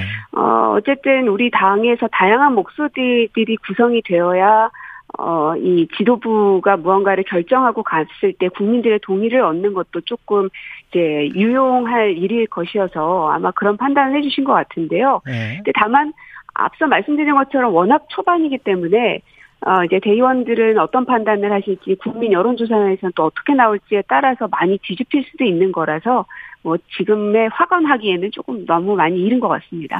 그 전 정부, 그러니까 문재인 정부 때 이제 청와대에 계셨기 때문에 지금 현제 네. 폭우 상황이 2020년 어 폭우 그때도 있었었잖아요. 네. 그 그런 상황이. 근데 이제 지금의 대응이나 국민에게 결국은 이제 사과의 뜻을 전달을 하긴 했습니다. 윤석열 대통령이 어떻게 들으셨고 대응에 어떤 부분이 좀 부족한 것 같다라고 여- 느끼, 느끼세요? 예, 일단 두 가지인데요. 첫 번째는 어 대통령이 이 국가 재난 위기 상황에서 이제 고립이 돼 버린 거기 때문에 안보에 굉장히 큰 구멍이 생긴 거라고 봅니다. 이게 이제 비로 인한 이제 그 피해였었던 것이죠. 근데 이게 아니라 만약에 이제 전쟁과 같은 어떠한 상황이었더라면 어땠을까 하는 생각을 하면 좀 아찔한 겁니다. 그래서 대통령의 관저와 집무실과 위기관리센터와 이런 것들이 수시로 소통될 수 있는 공간에 같이 묶여 있는 이유가 다 그래서 있는 겁니다. 그래서 역, 역대 모든 대통령이 어, 그렇게 재난재해까지도 다 대응을 해왔었던 건데 윤석열 대통령께서는 다른 곳에 어, 집무실과 또 다른 곳에 관절을 둠으로 인해서 우리가 예상했었던 이 어, 어려움들이 이제 그 발생하게 된 것이고요. 그리고 문제가 발생된 것을 대처하는 이 정부의 태도의 문제인데요. 어, 그러니까 야당이든 혹은 언론이든 국민들이든 어, 이, 이 재난 상황이 터졌던 것에 대한 대통령에게 여러 가지 이제 질문들을 할 수밖에 없는 것인데 어, 이후에 대통령실에서 대응했던 것들을 보면 국민들이 무엇을 바라는가를 고민하지 않고 대통령의 심기만을 좀 바라보는 것 같습니다. 그래서 그 강승규 수석의 인터뷰를 보면 예. 비 온다고 대통령이 퇴근을 안 하냐, 대통령이 있는 곳이 상황실 아니냐, 이런 말씀들을 하셔서 오히려 국민들의 분노를 더 많이 샀거든요. 그러니까 대통령을 감싸고자 하는 게 오히려 대통령의 리스크를 더 키우고 있는 것이다 하는 생각이 들고 비가 이렇게 엄청나게 많이 와서 이 사람의 목숨까지 왔다 갔다 했던 이 상황에 대해서 정말 참모로서 대통령을 위하는 것이라면 대통령의 이, 이 상황을 어떻게든 마무리 지어보려는 노력보다는 어떻게 하면 국민들의 이 상황들을 빨리 이, 이 마무리시킬 수 있을 것인지에 대해서 초점을 맞췄어야 되는데 참모로서는 너무나 자격이 없는 발언들이었습니다. 그 청와대 같은 경우에 그 관저 있고 집무실이 있고 국가 위기관리센터가 같이 있었잖아요. 예. 근데 제가 생각할 때는 보안이나 이런 것들도 좀 걱정이 되기는 하거든요. 대통령이 있는 곳이 상황실이라고 했을 때 네. 전화도 그래 그렇고 이걸 맞습니다. 주고 받을 때 이게 통제가 될 수 있나? 는 생각이 들어요. 이, 그러니까 이 대통령이 있는 곳이 상황실이다. 이 발언이 정말 무책임한 발언이라는 것이 예. 예를 들어 뭐 순방을 나가시거나 정말 불가피하는 경우에는 대통령이 있는 곳이 상황실이기 때문에 그곳에서 중대 결정을 할 수도 있다는 의미에서의 이런 말이 나와야 되는 건데 어, 윤석열 대통령의 발언을 보면 비 피해가 있고 침수가 어느 정도 되는 걸 본인이 눈으로 봤다 퇴근하면서 음. 라는 말까지 했는데도 불구하고 퇴근을 해버리신 겁니다. 예. 그러면 그러한 상황들이 사실은 예측이 됐었던 것인데 음. 일개 개인이 아니지 않습니까? 하나의 기관이고 대한민국 국민들을 대표하는 컨트롤 타워에 있는 분이시라면 국민의 한 사람의 생명을 지키기 위해서라도 그러한 상황을 예측하고서 집으로 가실 수는 없는 것이죠. 설령 그것을 본인이 판단하기 어려웠더라면 곁에 있는 참모들은 그럼 뭐 하는 겁니까? 청와대에 있는 수많은 참모들이 거기도 뭐 못해도 한 4, 500명은 될 텐데 이분들은 제대로 역할을 못한 것이나 다름없고 거기에 대한 피해는 고스란히 국민들이 당해버린 사건인 음. 것입니다. 대통령의 국정 운영에 관해서는 그 민심이 지지율로 나타나고 있고 그런데 민주당도 마찬가지로 이제 경선을 하는데 그렇게 흥행이 잘 되고 있는 것 같지는 않아요. 권리당원 투표율이 44.6%고 그리고 이제 각종 지지율도 보면은 어 상대적으로 집권 여당이 못한다거나 대통령 행정부가 못하면 뭐 야당이 이렇게 치솟아야 되는데 꼭 그런 패턴은 아니거든요. 근데 역대 그래서 저도 경선 투표율이 얼만큼 됐는가를 한번 살펴봤거든요. 네. 그랬는데 어 21년에 이제 송영길 선출 당 대표 때가 42.74%였고요. 음. 그 전에 이낙연 대표 때가 41%, 이해찬 대표 때가 34.68%뭐 이렇습니다. 아. 그래서 지금의 퍼센트가 어왜 저조한 것이라고 말씀하시는지가 되게 음. 조금 궁금하고 어, 마지막까지 가서 이제 투표를 전반적으로 살펴봐야지 지금의 수치로 봤을 때는 사실은 더 높은 수치로 보여지거든요. 그렇군요. 아까 네. 이제 계속 초반이라고 말씀을 하셨는데 그러면 네. 이 지금 현재 상황 확대명이라는 이런 분위기가 바뀔 수도 있습니까? 어, 아마 향후에는 당대표 선거보다 최고위원 선거에 대한 국민들의 관심이 더 높아지지 않을까 아. 하는 생각입니다. 예. 어, 지금 이제 부울경과 충청 지역의 이 전당대회가 요번 주에 이제 열리는데요. 여기에서 이제 저와 전, 저 정청래 의원님하고가 지금 1, 2위를 다투는 것으로 현재 보여져서, 음. 어, 이 두 사람이 이곳에서 어떤 결과를 갖느냐에 따라서 굉장히 재미있는 경선이 될 것 같거든요. 예. 그런데다가 어 소위 이제 저는 비명임을 이제 명확히 한 사람이고 또 정청래 의원님께서는 친명임을 명확히 한 분이시기 때문에 예. 어 더더욱 어떻게 이 득표율이 옮겨가는지를 어 보는 것에 아마 관심도가 더 높아질 거라고 생각이 듭니다. 그 의원님은 비명 연대 같은 거는 혹시 생각을 안 하세요? 최고위원들끼리? 최고위원 후보들끼리? 어 글쎄요 뭐 그 한다는 게 뭐 의미가 있을까 싶네요. 음. 각자의 경쟁력을 가지고 예. 어쨌든 싸우는 것이어서 오히려 저는 그 이 일부러 그러신 것은 아닐 겁니다. 뭐 공개된 일정을 보고 본인도 그 시간에 맞으니까는 함께 가셨을 거라 생각이 들지만 어쨌든 언론에서 이재명 후보님과 이제 몇몇의 의원님들이 같이 있는 모습들이 계속 노출이 됐었는데요. 예. 그게 과연 옳은 것인가? 왜냐하면 당 대표와 최고위원의 관계는 임명을 하는, 그러니까 지명을 하는 자리가 아니고 선출이 되는 자리입니다. 그 얘기는 당 대표도 최고위원도 서로의 건강한 균형을 맞출 수 있어야 되기 때문에 지명을, 지명을 다하는 게 아니라 선출을 하는 것이거든요. 예. 그래서 조금은 다른 결의 목소리를 오히려 내려는 노력들을 보였어야 되는 게 아닌가 하는 좀 아쉬움이 좀 있는 겁니다. 개인적으로는 당대표가 누가 돼야 된다고 생각하세요? 글쎄요, 저는 누가 되더라도, 어, 향후 당을 이끌어가는 데는 저는 힘을 받을 수 있을 거라고 생각합니다. 그러시군요. 당헌제 80조와 관련해서는 기소가 되면 당 직무가 정지된다. 사무총장이 직무 정지시킬 수 있다. 이 이거 바꾸자는 권리당원들이 많은데 의견이 어떠십니까? 저는 이런 논의 자체를 민주당에서 하는 것이 굉장히 불필요하고 소모적이라고 생각이 듭니다. 어, 왜냐하면 만약에 개정을 하겠다라고 하면 이재명 의원을 위한 방탄용이다라고 공격이 들어올 것이고요. 예. 만약에 개정을 안 하겠다 하면 이재명 의원을 버릴 것이냐라고 얘기가 될 겁니다. 그래서 이 이슈 자체가 사실은 아이러니하게도 이재명 의원님의 입지를 굉장히 좁아지게 하는 것이다. 그래서 어, 우리 민주당 내에서는 오히려 왜 이 논의를 더 뜨겁게 하는지 좀, 좀 이해가 되지 않고요. 예. 어, 오히려 이 지금 이제 법화 문제로부터 시작이 된 이- 그 그렇죠. 그야말로 이제 먼지털이식 수사 때문에 된 건데요. 예. 과연 그 수사가 정당하게 이루어지고 있는 것인가, 그리고 기소까지 갈 일인가 하는 생각이 드는 겁니다. 음. 왜냐하면 이제 유사한 사건이 저는 원희룡 장관의 오마카세 문제가 그 인사청문회 당시에도 굉장히 문제 제기가 됐었죠. 예. 근데 여기에 대해서는 그 어떠한 조치도 저는 보이지 않거든요. 어, 그러니까 선 조치가 아마 필요할 것이다라는 겁니다. 만약에 이제 이재명 후보의 이 법화 문제가 기소가 돼서 무언가 그 다음에 법적 수순까지 밟아내 나가야 되는 사안이라면 음. 그래서 우리가 굳이 먼저 그 이, 이루어지지 않은 일을 마치 이루어진 것처럼 기정사실화하고 그 다음 단계를 고민하는 것 자체가 불필요한 논의다라고 생각을 하는 것이고요.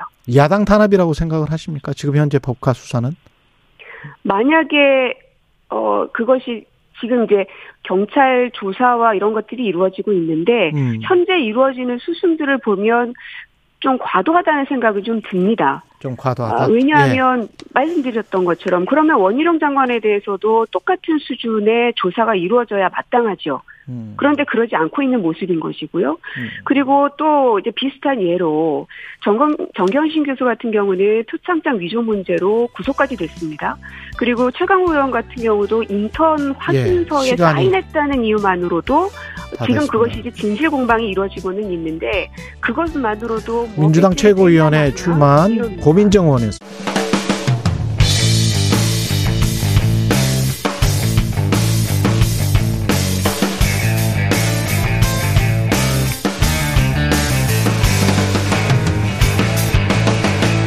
최경영의 최강 시사. 네, 이번 폭우로 수도권 곳곳에서 피해가 발생하고 있습니다. 그 중에서도 신림동, 상도동, 반지하 주택에서 발생한 장애인 사망 소식, 사망 소식, 재난의 불평등한 얼굴을 보여줍니다. 재난 상황에서 장애인이 겪는 어려움, 나아가 일상에서는 조명되지 않았던 발달 장애인의 생활 실태, 아, 윤종술 전국 장애인 부모 연대 회장 연결돼 있습니다. 안녕하세요, 회장님. 안녕하세요. 예. 이게 지금 회장님도 수해 뉴스 중에서도 유독 아프게 들리는 게 이 발달 장애인들의 사망 소식일 텐데 어떻게 접하셨는지 궁금하네요.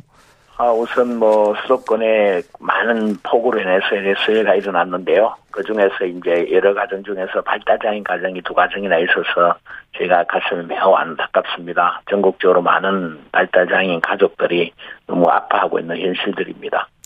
그 회장님께서도 장애를 가진 아들을 지금 키우고 계시잖아요. 네. 예, 이렇게 수- 폭우가 쏟아지고 뭐 이럴 때 어떤 일상생활에서 어, 떤 뭐랄까요? 이 비장애인과 달리 어떤 것들이 위험합니까? 실제로 이제 발달 장애이나 또 신체 장애인들은 이런 이제 긴급 응급 사항이 되면 대처할 능력이 사실상 좀 부족합니다. 예. 뭐 예를 들면 발달 장애는 인지가 부족하기 때문에 혼자서 대처할 능력이 상당히 부족하고요. 판단 능력이 영유아 수준에 가깝기 때문에 비장애를 비해서 월등하게 떨어지기 때문에 이런 침수라든지 물이 이렇게 갑자기 불어난다든지 이럴 때 그에 대한 대처할 능력이 부족하고요. 또 신체 장애인 경우도 중증 장애인은 뭐 시각 장애이나 다른 지체 장애인들도 이렇게 이동이 불편하기 때문에 이런 수혜나 긴급 대처 사항에 대해서 굉장히 불편하게 느끼는 거죠. 그래서 119나 이런 걸 의존할 수밖에 없는데 시스템적으로 음. 이 시스템이 현재 거의 가동이 안 되는 게 한국의 현실입니다. 그 신림동 반지하 같은 경우에 이 가족 말고 어 참변을 당한 이 가족 말고 다른 가족이 살고 있었는데 옆집에 살던 비장애인 아들은 뭐 방충망을 외부에서 뜯어줬기는 했다고 합니다만은 빠져나왔거든요. 네, 그렇죠. 예. 근데 이런 경우를 보면 비장애인들은 이제 다른 사람과의 교감이나 이런 행동들이 빨리빨리 할 수 있는데 특히나 이번 참사에 보면 두 가정 다 발달 장애인인데요. 이 발달 장애인의 인지가 상당히 부족하기 때문에 이런 대처 능력에 있어서 스스로 판단하고 응급 대응할 능력이 부족한 거죠. 그래서 또 밖에서 비장애인들이 도와준다 해도 안에 생존하기가 의사소통이 또 잘 안 되는 경우가 많고요. 예. 그래서 그는 상황 판단 능력이 부족해서 시스템적으로 없는 속에서 이런 재난 상황이 오면 굉장히 위험에 처할 수밖에 없는 구조를 갖고 있습니다. 이게 정부나 지자체가 할 수 있는 게 뭐가 있습니까? 지금 하고 있는 건 뭐가 있습니까? 현재는 이런 게 긴급 재난에 대한 매뉴얼 같은 게 없습니다. 예. 특히 중증 장애인이나 발달 장애인에 대해서 이런 재난이 일단 국가 차원의 매뉴얼이 필요한데요. 음. 뭐 예컨대 코로나19에 대한 매뉴얼도 없었습니다. 장애인에 대응하는 매뉴얼이. 비장애가 똑같이 발표하고 똑같이 하니까 장애인이 코로나19에서 취약해진 것입니다. 예. 이는 긴급 뭐 재난에 대해서 매뉴얼을 만들어서 차근차근히 평소에 충분히 인지하고 평소에 훈련도 하고 이런 과정이 필요한데요. 그런 매뉴얼들이 없기 때문에 국가 차원에서 저희들이 지난 대선 과정에서 이런 매뉴얼 전담부서를 만들어라. 재난 전담부서를 음. 중증장애인의 재난 전환 분수를 만들어서 충분히 국민에게 홍보하고 이해시키고 또 당사자에게 홍보하고 충분히 숙지시킨 과정이 필요한데요. 늘 이런 재난이 일어나면 가장 힘든 여러 가정들이 힘들겠지만 사회 소외계층 중에서 특히나 장애인 중증장애인 가정이 더더욱 힘들 수밖에 없고 피해 가정이 될 수밖에 없는 구조를 갖고 있습니다. 한국 사회가. 그 구조를 말씀하셨는데 그 구조 중에서도 이제 경제적인 어려움이 있을 것 같은데요. 그렇습니다. 이 반지하에 뭐 유독 다섯 건의 사건이 생겨 반지하 물난리 사망 사건이 생기는 유독 발달 장애인이 두 가정이 있다는 것에 대해서 굉장히 충격이었는데요. 구조적으로 이렇게 될 수밖에 없는 환경적인 생활 여건이 있습니다. 음. 발달 장애인을 양육하는 가족들이 실제로 어, 자녀 양육 안에 드는 추가 비용이 비장애에 비해서 추가 발생하는 의료비나 추가 비용이 상당히 막대하게 들어가고 있습니다. 한참 자녀를 낳아서 양육하는 시기에 경제적인 이제 이제 사회 적발을 내딛는 시기에 이런 부가적인 비용이 많이 들다 보니까 많은 발달장애 가정들이 재정적으로 경제적으로 어려울 수밖에 없고요. 특히나 이번 사건을 보면 두 가정 다 기초수급을 받고 있는데요. 예. 대부분 기초수급이다 보니까 이제 집 여건상 정부 여건 여러 가지 상상 반지하에 살 수밖에 없는 그리고 쪽방촌에 살 수밖에 없는 구조를 많이 갖고 있습니다. 발달장애인 가정의 30%가 기초수급자로 형성돼 있습니다. 그러다 보면 이제 굉장히 어려운 여건을 갖고 살아갈 수 있는 환경적인 여건을 갖고 있는 거죠. 발달 장애인의 30%가 기초 수급을 받고 있고 지금 반저 국회 입법조사처 2020년 자료 보니까 전체 반 지하 가구 중에 장애인 가구가 15.5%나 되네요. 네, 상당수가 이제 그 방금 말했듯이 중증장애인 가족의 많은 가족이 기초수급을 받고 있고 예. 그 방금 반지하 가정의 15%가 장애인 가정이라 이렇게 이제 조사 데이터를 보면 그러는데요. 이런 과정들이 보면 경제적인 문제로 늘 빈곤에서 벗어날 수 없는 경제적인 모습을 갖고 있는 거죠. 장애를 양육하면서 추가 비용 또 살아가면서 일어나는 그 일자리에 대한 여러 가지 문제 이래서 결국 소득 활동을 할 수 없는 여러 가지 장애의 특성상 결국 빈곤에서 탈출할 수 없는 기초수급으로 살아갈 수 없는 구조를 갖고 있는 겁니다. 그러다 보니까 반지하촌으로 쪽방촌으로 계속 몰려가는 거죠. 그 각 상황에 맞게 어떤 지원이 이루어질 수 있도록 그 철저한 실태 조사나 뭐 이런 것들은 지금 돼 있는 겁니까? 우리나라는 가장 아쉬운 게 이는 정확한 실태 조사가 하지 않고 있습니다. 매컨대 발달 장애인이 25만 5천 명이 한국에 사는데요. 예. 국가가 부모 사후에 이제 부모가 죽고 나면 혼자 이렇게 지역사회로 나가지 않습니까? 예. 부모 사후에 발달 장애인이 어디서 어떻게 뭘 하고 살고 있는지를 모릅니다. 국가가. 음. 되게 재밌는 시스템입니다.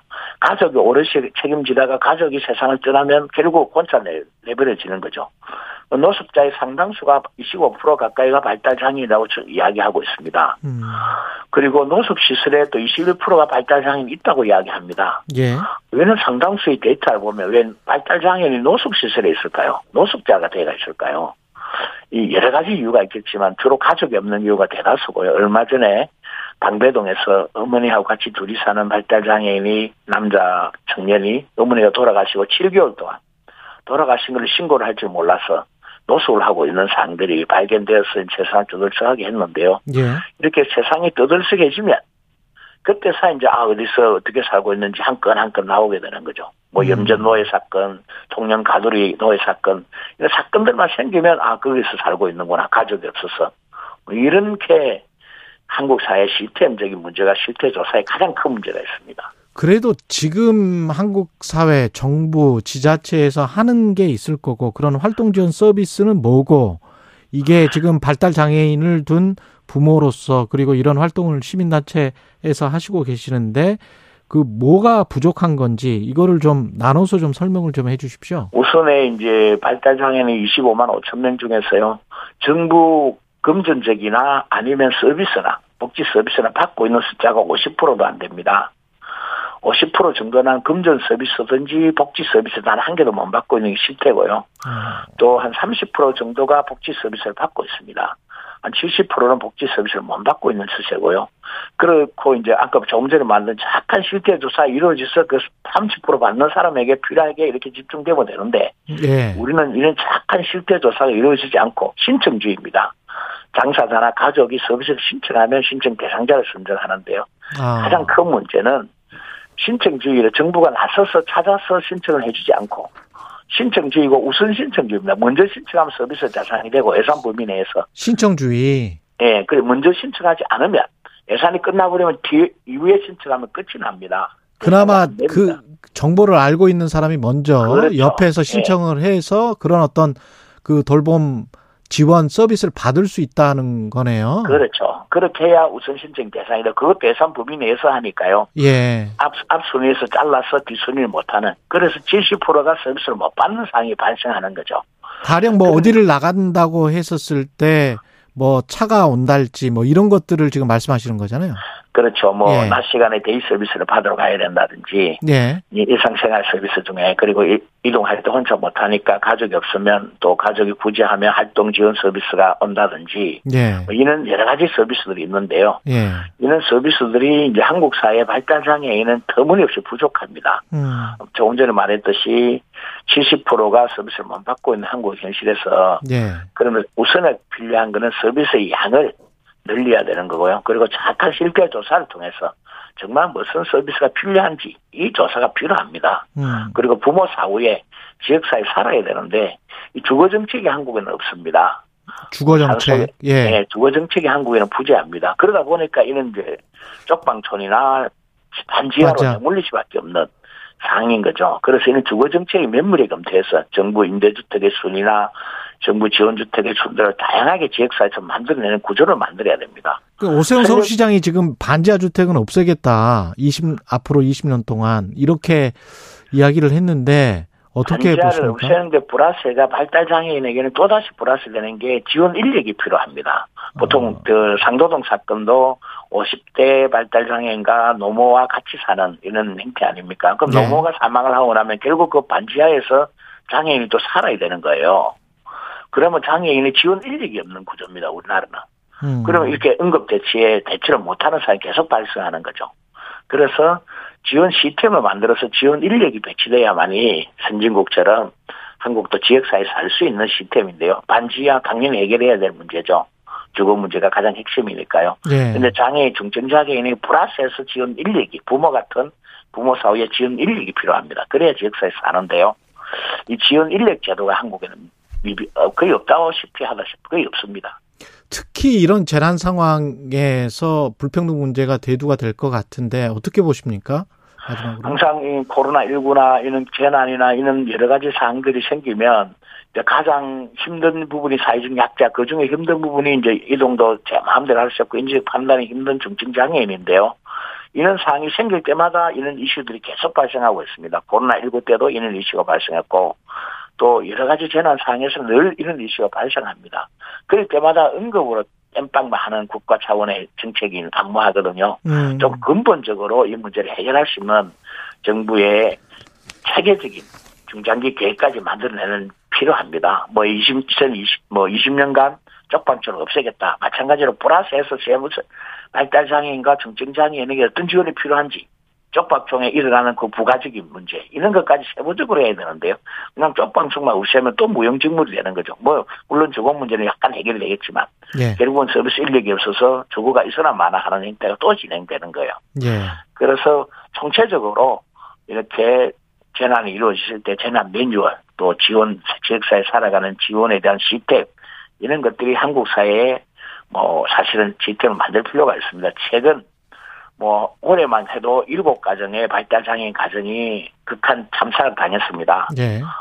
그리고 이렇게 극한 사회적 참사를 당할 때는 여러 가지 이유가 있을 겁니다. 그럼 그 이유를 분석해서 그 참사를 당하지 않게 만들어진 게 국가의 책무거든요. 근데 그 국가의 책무를 계속해서 방기하는 게 한국 사회 특징인 것 같습니다. 여기까지 듣겠습니다. 전국 장애인 부모 연대 윤종술 회장이었습니다. 고맙습니다. 네, 감사합니다. 아트센터님, 김혜영님, 장애인 지원 인력 예산이 확충돼야겠습니다. 의견 주셨고요. 예, 부안군 김제시 지역에 호우경보가 발효됐습니다. TV, 라디오, 스마트폰 통해서 기상 상황 계속 확인해 주시고요. 차량은 속도를 줄여서 운행하고 물에 잠긴 도로 지하차도는 피해 주시기 바랍니다. 개울가, 계곡, 산간 등 급류나 침수 위험이 있는 지역 접근하지 마시고요. 공사장, 전신주 등 위험 지역에도 접근하지 않도록 해야 되겠습니다. 행정안전부에서 알려드렸고요. 최경령의 최강사 지금 듣고 계신 시각 8시 44분으로 향하고 있습니다.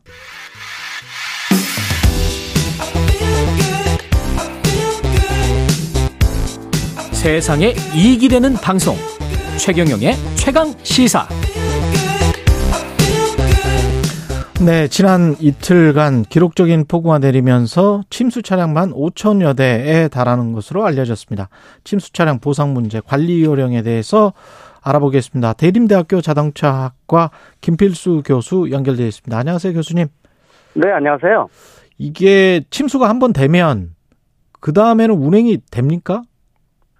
침수 정도에 따라서 틀리다고 보시면 좋을 것 같아요. 예. 그러니까 한 세 가지 정도로 나눌 수가 있는데 지붕까지 올라오는 것을 완전 침수라고 해서 이 차는 운행이 불가능하고 폐기를 시켜야 된다 이렇게 보시고요. 그다음에 일부 침수가 허리까지 올라오는 거와 발목까지 올라오는 게 있습니다. 예. 발목까지 올라오는 경우에는 뭐 내부 청소라든지 나중에 정비를 받아서 정상적으로 운행이 가능한데 문제는 허리 정도에 올라오는 중간 침수 같은 경우에는 이게 폐차시키느냐 재활용 가능하느냐는 좀 전문가 도움 받아서 판단을 할 수밖에 없는 부분이어서 이렇게 중간 정도의 침수가 가장 애매모호하고요. 상황에 따라서는 폐차시킬 수밖에 없다 이렇게 볼 수가 있습니다. 이게 폭우 집중되면은 특히 이제 강남 지역들 외제차가 많으니까 수리비나 보험 처리 뭐 이런 게 만만치 않겠습니다. 액수들은. 어 이번에 뭐 난리가 났습니다. 뭐 예. 어, 실제로 지금 서울시가 한 7, 8천 대까지 침수차가 좀 늘어났고요. 그 7, 중에서 8천 대? 예. 예, 수입차가 2,500대나 된답니다. 월요일까지만 해도 한 1,000대가 좀 넘었었는데 지금 2,500대니까 여기에 관련해서 아마 나가는 보험료 자체가 한 천억 원 정도에 이른다고 합니다. 그러니 뭐 이거를 산정하는 것도 굉장히 좀 복잡할 것이고 또 지불하는 비용도 크다 보니까 이 보험사들이 지금 비상이 걸렸습니다. 올해 이 다른 해에 비해서 특히 이 침수차가 많고 또 수입차가 많다 보니까 나가는 지출비가 워낙 커서 뭐 지금까지는 정부도 그렇고 여러 가지 뭐 어, 지금 국토교통부도 같이 참여를 해서 나이론 환자 줄인다든지 등등 특히 나이론 환자 같은 데는 사주 진단을 끊고 재진단서를 끊어서 하게끔 이런 여러 가지 절차를 밟아서 보험료 인하 작업을 지금 하고 있는데 예. 어, 이번에 침수로 인해서 보험료가 어, 지급 비용이 크다 보니까 또 보험료 상승 요인이 되는 거 아니냐라는 우려감도 커지고 있다고 볼 수가 있습니다. 나이롱 환자라고 말씀을 하셨는데 네. 그러니까 뭐 가짜 환자 말씀하시는 거잖아요. 그죠? 그렇습니다. 예, 예, 예. 실제로 뭐 접촉 사고가 나서 목만 잡으면 2주 진단서가 나오기 때문에 실제로 목만 예, 잡으면. 일본에 비 예. 예, 일본에 비해서 진단서 끊어서 어 예, 실제로 비율이 일본의 10배가 된다고 나오고 있거든요. 예. 그러니까 뭐 실제로 이 어, 심지어는 이 윤리적인 부분들도 여러 가지 무너지면서 뭐 누가 툭 치기만 하면 목 잡는다 이런 얘기가 나올 정도니까 그만큼 이 보험으로 낭비되는 실제로 필요한 분들이 치료를 받아야 되는데 그런 경우는 또 줄어들고 그렇죠, 그렇죠. 또 예 우리가 말하는 실제로 가짜 환자들이죠 예. 이런 경우도 굉장히 늘어서 또 예전만 하더라도 사고 생기면은 가해자가 피해자 병원도 찾아가서 죄송합니다라든지 등등 여러 가지가 있었는데 음. 지금은 사고 나면은 그냥 뭐 보험 처리하면 돼라는 식으로 얘기하다 보니까 상당히 좀 메말라 가면서도 이게 자정적인 기능이 좀 떨어진 거 아닌가라는 우려사항도 커지고 있다고 볼 수가 있습니다. 근데 이런 침수 같은 경우는 본인 뭐 어떤 과실이 아니기 때문에 자차를 들어놓은 사람들 같은 경우는 자기 차량 손해보험 같은 경우를 드러났으면 다 보험 보상을 받을 수가 있죠. 그렇습니다.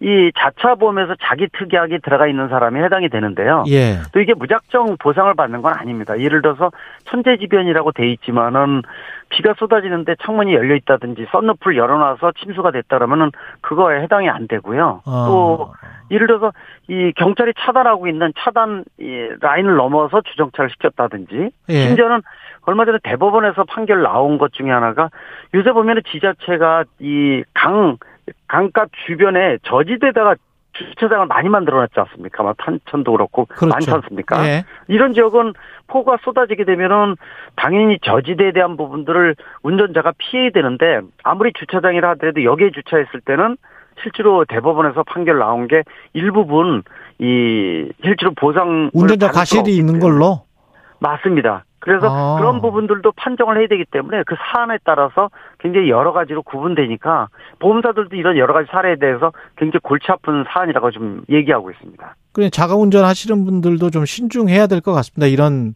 자연재해가 닥치면 아 내가 보, 맞습니다. 보상 받을 수 이- 있을까 없을까 신중하게 해야 되겠네. 예. 그것도 그렇지만은 실제로 이, 이 보상을 받는다 하더라도 굉장히 불편해지는 거거든요. 아. 운행도 못하고 그래서 예. 실제로 이 폭우가 쏟아지게 되면은 저지대에 있는 경우는 어떻게 해서든지 좀 높은 데로 이동을 시켜야 되는 게 특히 음. 이제 심야할 시간 밤에 올 경우는 대책이 없기 때문에 그렇죠. 그래서 더더욱이 기후 이 날씨에 대한 것들도 면밀하게 좀 봐야 되지만은 국지성 폭우가 많기 때문에 차량이나 또 미리부터 점검을 안 하면 문제가 생긴 다음에는 아, 보상을 받더라도 불편해질 수밖에 없기 때문에 그런 부분들은 미리 대처가 중요하다고 강조할 수가 있습니다. 그리고 이번 폭우로 새로운 현상이 전기차 관련해서 문의가 많거든요. 전기차 같은 경우에 무슨 감전 위험이랄지 뭐 침수가 됐으면 뭐 이런 위험성이 따로 있습니까? 아니면은 그 감전 위험은 없습니까? 전혀 없다고 볼 수 없습니다. 100% 안전하다라고 누구도 얘기 못 합니다. 아, 그래요? 그리고 특히 이제 내연기관차는 지난 130년 동안 사용되면서 뭐 안전의 안전 장치를 강구를 해서 최대한 최고의 적절한 차다 이렇게 볼 수가 있어요. 배기가스만 빼놓고는요. 근데 예. 전기차는 본격 보급한 지 10년뿐이 안 되기 때문에 지금 우리나라뿐만 아니라 각 선진국들도 여러 가지 대책에 대해서 한꺼번에 문제가 쏟아지다 보니까 고민이 많습니다. 뭐 예전에 생겼던 전기차 화재도 그렇고요. 화재. 예. 또 예, 비상시에 뭐 강원도에서 폭설이 내렸다 그러면 내연기관차는 어느 정도 탈출에 대한 여러 가지 이 매뉴얼이 있는데 전기차에 대한 것들은 매뉴얼이 없어서 그것도 정부에서 지금 만들고 있고요. 아. 또 이번에 비가 이렇게 폭우가 쏟아지게 되면 실제로 우리가 그런 얘기 많이 하지 않습니까? 침수도로 지나갈 때 일반 내연기관차는 밖에 3분의 2까지는 괜찮습니다. 물론 이제 물이 잔잔한 전제 조건하에서 예. 옆에 버스나 트럭이 지나가서 파도가 일어나면 얘기는 좀 틀려지거든요. 예. 근데 전기차만 하더라도 바닥에 배터리가 설치되어 있기 때문에 아무리 음. 방수가 된다 하더라도 오래되거나 일이 같은 일이 반복되게 되면은 언제든지 물이 들어올 수가 있기 때문에 물하고 전기차는 특히 움직이는 가전 제품이 전기차기 때문에 상극입니다. 그래서 타이어의 반 정도 있을 때 그러니까 침수도로 되도록 지나가지 말아라라는 부분들도 좀 주지를 해줘야 되고요. 그다음에 이 충전기 같은 경우에도 지붕이 없는 바깥에 노출된 충전기가 아직도 많이 있습니다. 예. 근데 이렇게 젖어 있거나 습기가 많은 상태에서는 절연 상태가 떨어진다라는 얘기는 이게 전기가 흐르지 말아야 될 곳에 흘러서 누전이 돼서 감전의 가능성도 있기 때문에 음. 내가 만약에 충분한 주행 거리가 확보될 정도 충전돼 있다 그러면은 이런 충전에 대한 것들도 지향을 하시는 게 좋고 또 충전을 하시게 되면은 실내라든지 또는 지하 안에 있는 이 주, 에, 충전 시설을 활용하는 거. 그래서 일반 내연기관차보다 분명히 전기차는 좀 더 조심하고 물하고 상극이라는 것도 꼭 알아두시면 좋을 것 같고요. 안전이 100% 보장은 분명히 없다고 말씀드리는데 내연기관차보다는 좀 더 고민을 해야 된다 말씀드릴 수가 있습니다. 수소 전기차도 비슷한가요? 전기차랑? 어 그렇습니다. 전기차 자체가 어 최근에 나온 거하고 2, 3년 전하고 완전히 틀립니다. 일반 내연기관차만 하더라도 5년, 10년 하면은 큰 차이가 물론 이제 차이는 생기지만은 음. 기술적인 부분들이 차이가 좀 덜했는데 예. 전기차는 3, 4년, 4, 5년 전에 나온 거하고 지금 나온 거는 또 기술적인 차이가 두세 배 차이가 납니다. 내연기관에 그러네요. 10년은 간격이라고 보셔야 되니까 그 차이가 기술적으로도 많이 적용이 틀리다는 거. 그래서 이 4, 5년 전 전기차가 훨씬 더 취약하다고 말씀드릴 수가 있습니다. 지금 뭐 반침수나 뭐 어중간하게 침수된 차량 같은 경우에 폐차를 안 하고 계속 운행을 하려면 어떻게 관리를 해야 됩니까? 나중에 이제 장마 끝나면?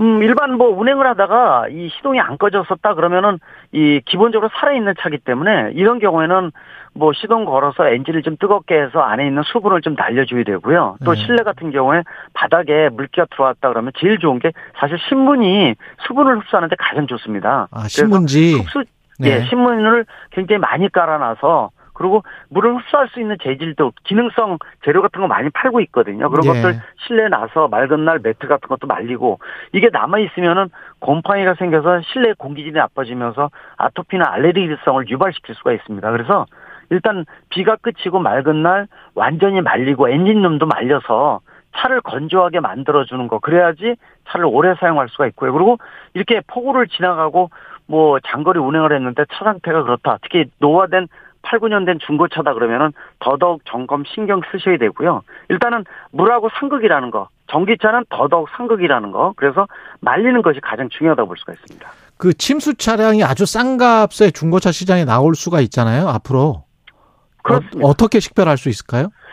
어, 고민을 좀 해야 됩니다. 뭐, 이렇게, 이, 태풍이라든지 이런 게 와가지고, 특히 이번에 폭우같이 오게 되면은 뭐, 7, 8천 대 이상이 매년 침수차가 생기는데, 이게 중간에 중고차 시장으로 흘러 들어오지 않게끔 막아주는 제도도 굉장히 중요합니다. 보통 보험사에서 전선 처리한 다음에, 이거를 일부 재산을 보존하기 위해서 매각을 하는데, 그 매각된 침수차가 일부가 흘러 들어오는 겁니다. 아. 근데 중요한 거는 소비자한테 맡기는 게 중요한 게 아니라, 예. 중간에 정부나 지자체가 걸러주는 제도도 중요하고요. 일단 소비자 입장에서는 뭐 예를 들어서 전문가하고 대동하면 좀 도움이 많이 된다 이렇게 보고 있는데 뭐 안전띠를 당긴다든지 하게 되면은 끝부분에 물 자국이 있습니다. 흙탕물이 묻어 있거든요. 이게 말른 이 먼지 자국이 있다는 거죠. 음. 그리고 뭐 이 도어의 시트를 도어의 트림을 좀 뜯어낸다든지 또는 시가잭을 뽑아낸다든지 바닥에 매트를 들쳐낸다든지 트렁크도 마찬가지고요. 예. 그래서 램프 같은 거 안쪽을 들여다보게 되면 흙탕물이 묻어 있고 흙이 묻어 있으면은 물이 한번 들어왔다가 마른 자극이기 때문에 그런 건 분명히 침수차니까 이런 경우 운행하시면은 운행 도중에 시동이 꺼진다든지 아예 전원이 나간다든지 음. 안전에 굉장히 영향을 주기 때문에 절대로 침수차는 이 판매도 안 되지만 구입도 안 된다고 분명히 말씀드릴 수가 있습니다. 마지막으로 짧게 침수 구간 운전할 때 유의점 간략하게 설명해 주십시오. 제일 중요한 거는 우회도를 찾으라는 거. 그게 음. 제일 중요하고요. 예. 꼭 지나가야 된다. 그러면은 이 내연 기관차는 밖에 3분의 2. 내가 만약에 앞차가 있다 그러면은 앞차의 뒤에 머플러 높이에 물이 넘어가는지를 보셔야 되는데 앞이 SUV면 나도 SUV 높이가 틀리기 때문에요. 예. 근데 전기차는 내가 맨 앞에 간다 그러면 창문 열고 머리 내밀고 내 차의 바퀴가 물이 얼마큼 들어온지를 봐서 좀 넘어갈 것 같다. 시동이 한번 꺼지면 끝난 겁니다. 그러니까 아? 진입하지 안 하는 게 가장 중요하고요. 음. 꼭 넘어가야 된다 그러면은 제가 말씀드린 내용 꼭 주질라고 전기차는 더더욱 조심하시기 바랍니다.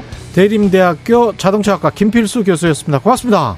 네, 감사합니다. 8월 11일 목요일 KBS 일라디오 최경령의 최강 시사였습니다. 내일 뵙겠습니다. 고맙습니다.